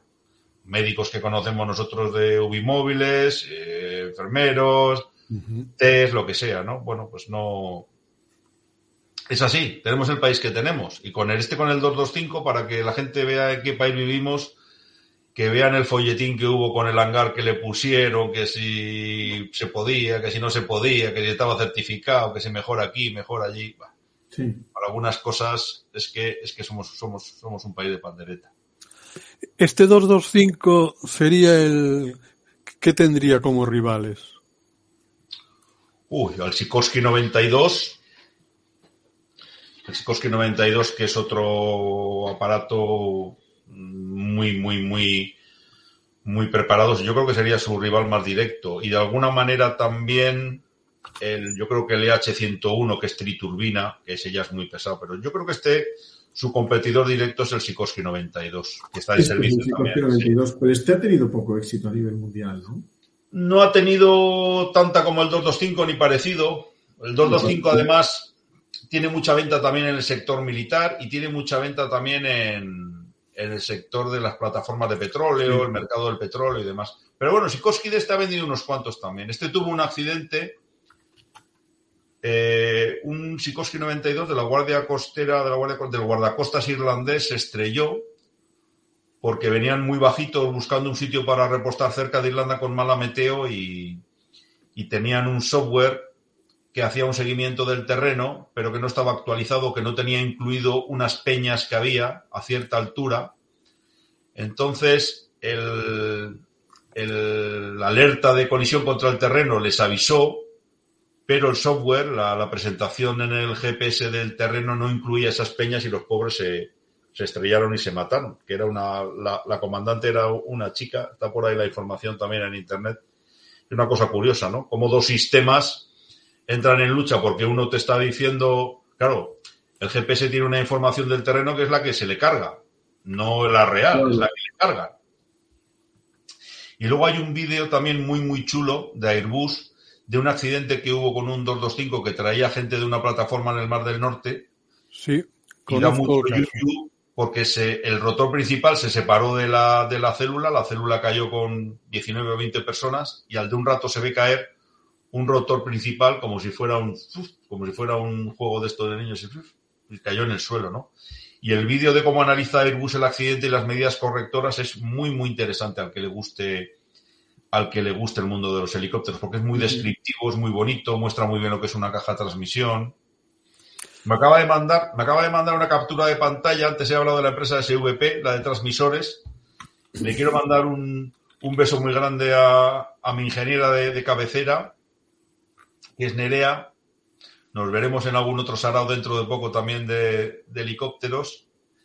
Es más, ella tiene de, eh, a, ver si podemos conocernos alguna vez. No sé si te, se está oyendo, pero... Voy a aprovechar para quedar con Nerea y contigo a la vez, Alex, y así por lo menos matamos dos pájaros de un tiro. Claro, todo lo que sea, ya sabes, aquí el aeronáutico, aerotrastornamiento es positivo. Sí, yo creo, que yo creo que a Nerea la tenemos aerotrastornada. Le mando también un saludo a Juanan, al jefe, que es un tío fantástico. Son una gente maravillosa, porque en la empresa y en la policía y en todos los lados, pues lo que hay son personas y eso es lo más importante. Nerea y Juanan son un equipazo y que, bueno, en fin, no les ha regalado nadie nada y, son una pasada. O sea que bueno, pues ya se nos juntan los planes, ¿sales? Que se junten, mejor que, falten. Y, que, que tengan lugar. Yo ahí ya no digo nada, por si acaso. Y bueno, pues esto es un poco el. Al final, como ocurre, y yo creo que como es bueno que ocurra, pues nos pasamos de lo policial al rescate, del rescate al marítimo, del marítimo al sanitario, del sanitario al militar y del militar al. no lo sé a cuál, ¿no? Pero a mí me gusta, me, gusta que los programas tengan vida propia, discurran. Claro. Es que eso es bueno. bueno. de hecho, ya te dije, el, programa es tuyo. Llevas el tema más o menos helicópteros, perfecto, pero por donde tú quieras discurrir. Yo te he ayudado poniendo un poco imágenes para dar un poco de color, pero que aquí lo importante, como tú has dicho, eres tú, son las personas y es lo que estás comentando. Mira, veo, veo, veo que 061 Silver pone, si tenéis tiempo podéis hablar de operaciones nocturnas en rescate y transporte medicalizado. He visto vídeos de protección civil en Francia haciendo rescates de montaña en nocturno. Este es un tema muy interesante y es un tema además que es recurrente, la gente pregunta bastante.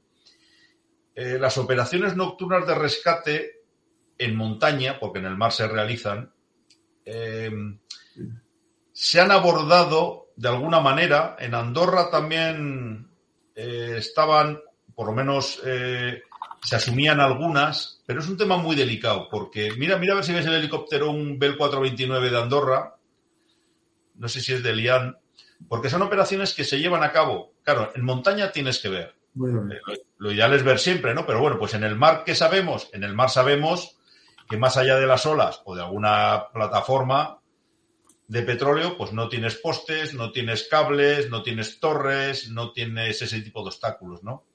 Pero claro, la montaña hay que ver. El tema de los cables, los tendidos eléctricos, las torres de alta tensión son terroríficos.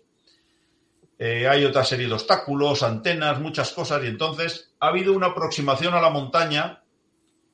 Aquí se ve bien.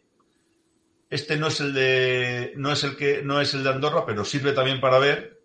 Y si ves el reflejo verde interior, claro, son operaciones que hay que llevar gafas de visión nocturna. Y en montaña tenemos que distinguir también entre volar con gafas de visión nocturna en una zona de montaña, que puede ser una zona elevada, pero que tiene muchas superficies, pues tiene campas, tiene zonas que tienen buena toma, tienen zonas cerca de refugios que son lisas, que son llanas y se puede operar y se puede ir a rescatar a alguien, o entre zonas que tengas que entrar entre cañones, que tengas que entrar entre obstáculos desconocidos y eso es muy, muy peliagudo. El rescate sanitario, Castilla, yo creo que es Castilla, Castilla-La Mancha, es Melío, yo creo que es Castilla-La Mancha la que tenía los helicópteros habilitados para volar con gafas, pero claro, es un vuelo secundario, es un vuelo de superficie a superficie, ¿ves? Este es otro de los casos. Y son vuelos muy, muy peliagudos. Ves que aquí pone ambulance, pero por allí asoma una grúa. Esto es lo que hablábamos antes de los helicópteros. Es un helicóptero grande, es un 139 y tienen esa capacidad de rescatarte y atenderte médicamente. La noche exige gafas de visión nocturna y hay zonas de montaña en las que yo creo, me puedo equivocar, pero que ni con gafas. Depende en dónde te metas y cómo te compliques la vida. Mira, me pone, me pone aquí Noé. En Castilla-La Mancha hacen secundario EMS con gafas. Y claro, y pone, como dices, delicado. Y es secundario. Secundario quiere decir que vas de una superficie conocida a otra superficie conocida y certificada. No vas dando tumbos, no entrando en cualquier lado. Las operaciones militares con gafas son muy delicadas. Ellos hacen cosas, nuestra, nuestros militares volando helicópteros con gafas hacen cosas alucinantes, pero estamos hablando de otros escenario. He puesto esta foto, Joseba, porque... ¿Se ves ahí las gafas? Claro, ves, en, no sé dónde es, pero me da igual, ves aquí. Italia, Ves aquí al que está en la puerta con las gafas y ves al piloto y al copiloto con las gafas también de visión nocturna. Claro, claro, claro, claro. Es que el tema de gafas es un tema. O sea, tener gafas de visión nocturna de noche es un avance tremendo, pero no es como ver de día. No, para empezar, porque este tipo de gafas incluso siendo binoculares, pero tienen un campo de visión, un FOV, ¿no? Un field of vision. Tienen un, campo de, tienen un campo de visión, luego aparte la sensación de profundidad tampoco es exacta, o sea, tienen... ¿Es mejor volar con gafas que sin ellas? Sí. ¿Es igual que volar de día? No. No. Y luego son vuelos, eso también la Armada cuando vuela, los militares cuando vuelan de noche, cualquiera que vuele con gafas de noche en, en misiones que no sean estrictamente orbitar o patrullar, pero la gafa de visión nocturna, igual que el vuelo nocturno, tienes que ir muy descansado porque tiene un gran requerimiento, cansa muchísimo. Es una operación muy demandante que requiere muchísima atención y es muy agotadora. Pero tienes que estar con todos tus sentidos en un entorno hostil, constantemente chequeando, constantemente pendiente de los instrumentos, pendiente de todo. O sea, es. El vuelo de gafas es un vuelo muy, muy peliagudo. Generalmente, mira, lo pone ahí también Noé, ¿no? Sobre todo para las aproximaciones. Aproximaciones, despegues. Hay, hay puntos en los que, hay puntos en los que los pilotos, depende la, la contaminación lumínica o cómo esté la noche, se levantan las gafas. Puedes volar con la luna, depende si estás en uno lo mismo un ferry que aterrizara por alguien, ¿no? Pero esto viene muy bien porque permite ver también el grado de complejidad y de sofisticación que tienen las operaciones aéreas, las operaciones con helicópteros. Son muy complejas, con aeronaves muy complejas, con sistemas muy complejos que requieren muchísima formación, porque esto es como todo. Las gafas y los helicópteros hace falta muchísimas horas para acostumbrarte, para entrenar, para entrenar las emergencias un tema, es un tema muy delicado. Mira, ahí. Ideal para no estar. Totalmente. Mira una cosa, ya aprovechando la ocasión, eh, Fenestrón sí, no. Mira. Presenta mejoras, no las presenta. El Fenestrón. Dinos, dinos eso. O sea, cada cosa tiene sus ventajas e inconvenientes, pero en tu opinión. El, fenestrón, fenestrón y el rotor y el rotor de cola tradicional.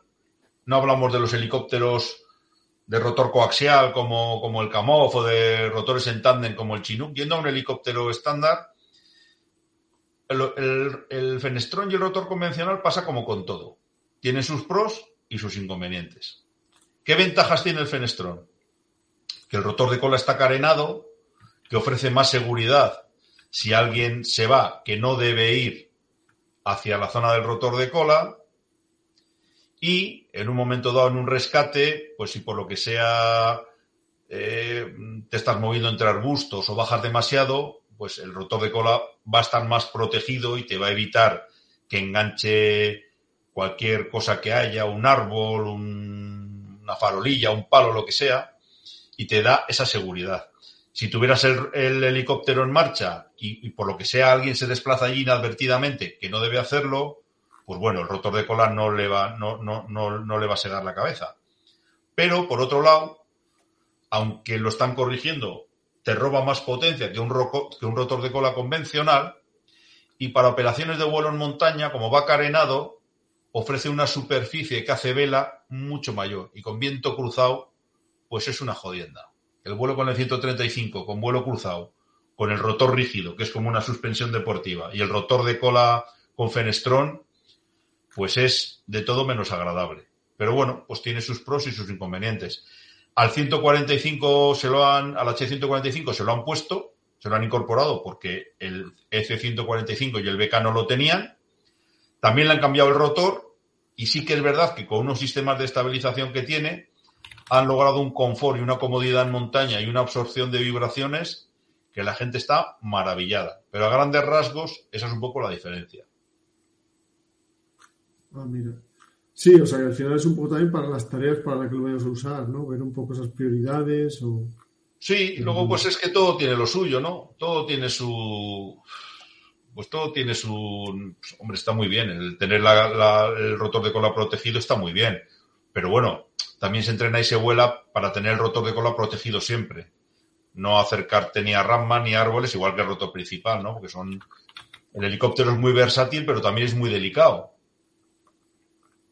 esta es otra operación nocturna, pero ves que están operando como sobre una, sobre una cumbre, sobre un... meterse entre valles, operar sobre una cumbre, una cima, una zona despejada que conoces, pues bueno, pero es muy, muy delicado. La operación nocturna es muy delicada. Hay que tenerlo muy entrenado. Estos son guardacostas británicos. Sí, sí, no hay que tener muchísimo cuidado. Eso desde luego. Me gustaría también que, que, bueno, pues si la gente eh, más o menos le interesa el tema, pues oye, yo que sí, igual para otra vez les apetece plantear algún, algún tema relacionado con los molinillos, alguna cosa en concreta, o bueno, qué sé yo, otra reunión de los trastornados con un título que luego no se respete y vamos hablando de lo que nos va surgiendo. Eso es. Sí, hombre, sí. No te preocupes, que nosotros encantados de que vuelvas más veces. O sea, eso que te quede claro, eso, eso vaya por delante. Que esto también es tu casa. Aparte de que, bueno, es tan tu casa que en dos semanas vuelves. Oh, bueno, a ver, sí. Ya lo avisé a los oyentes, la semana 5, es decir... Estoy pendiente de una cosilla, estoy pendiente de una cosilla con, con, los médicos, pero si puedo, sí. 30, 31 un de, de enero o 1 de febrero por ahí, eh, volver a Joseba para hablarnos de armas cortas policiales, en este caso con Juan Luis, que es nuestro otro experto en esos temas, ¿vale? Y o sea que ya más pronto que tarde, para hablar de helicóptero yo cuando quieras, porque yo eso soy un enamorado de todo lo que vuela y, es, y me parece apasionante, además. Tú eres otro, eh, eres otro trastornado. Sí. Y yo lo que, lo que sí que os propongo, si os parece, es que entre, entre la gente que, que os escucha, que os sigue y demás, yo, si queréis, os doy algo de merchandising y, lo rifáis, algo de merchandising de los trastornados nuestro y oye. Oye, pues es ninguna broma y ya que lo has dicho, no lo teníamos pensado, pero por nosotros encantados. Lo asumimos rápidamente. Como agradecimiento a estos pobres sufridores que me han sufrido divagando un rato yendo de, del agua al lado, pues yo, yo me comprometo a... Mira, además con la excusa ya nos vemos. Alex, te lo doy a ti, te doy merchandising, lo promocionáis, que se sortee y oye, y al que le toque, pues, pues para él. Unos llaveros, algunos llaveros remove, algunos pines nuestros que tenemos chulos y tal. Eso es. Oye, pues sí, sí, te tomo la palabra y además lo haremos. Lo haremos, sí, señor. Hecho. Pues, pues fenomenal. Sí les agradezco la paciencia y, y la capacidad de sufrimiento. Oh, sí, qué sufrimiento. Si están aquí encantados, ya te digo, que luego andarán diciendo solo dos horas y media y al anterior fueron tres horas. Esto no puede ser. no, que me perdonen, que me perdonen porque ya a, mí con, con, mi, con mis tareas multimisión, cuando dejo el traje de superhéroe, pues ya se me juntan otras tareas más, más, más vulgares. que está genial que también está en tener episodios no tan largos. ¿eh? Por nosotros también, ¿verdad, Francisco? Sí, señor. Bueno, Juan Luis ha tenido que irse por, por, por buenos motivos. Francisco, despedida. Pues mira, que se me ha pasado el tiempo volando y. Nunca mejor dicho. ¿Eh? Exactamente, exactamente. Y ha sido un vuelo muy placentero. Pues muchísimas gracias, Lepanto. Muchas gracias y hasta la próxima. Un abrazo para todo el personal de Por Tierra Mar y Aire, para el foro, para la gente. Somos gente sana, somos gente con, una pasión, nos, nos, gusta esto a rabiar, barcos, aviones, qué sé yo. Sí, señor. Chicles, cazas, nos, nos gusta todo, nos gusta todo. Drones, drones comerciales letalizados. Drones, todo. Mundo remoto. De, todo. Claro que sí. Bueno, pues recordad www.portierramariaire.com. Ya nos veremos por aquí, en YouTube, en iVoox, en Spotify, donde sea. Muchísimas gracias por haber estado ahí. Joseba y también Francisco y Juan Luis. Y nos vemos mucho más pronto que tarde en esta ocasión, ¿eh, Joseba? es que ricasco, gracias y un abrazo a todo el mundo. Un abrazo muy fuerte y muchas gracias a todos que estado aquí en directo y a todos los muchos más aún que vais a estar en diferido. Y nos vemos la próxima semana, en principio, con noticias terrestres con don Juan II de Austria, que vuelve tras bastante tiempo. Así que a ver, a ver. Vivimos autorrotando. Ánimo que vivimos autorrotando. No. bueno, espero que no, que eso ya te metes en peligro. Autorrotamos. En este mundo, este mundo está autorrotando. Eso sí, eso es verdad, eso es verdad. Un abrazo a todos. Cuidarse. Un abrazo. Hasta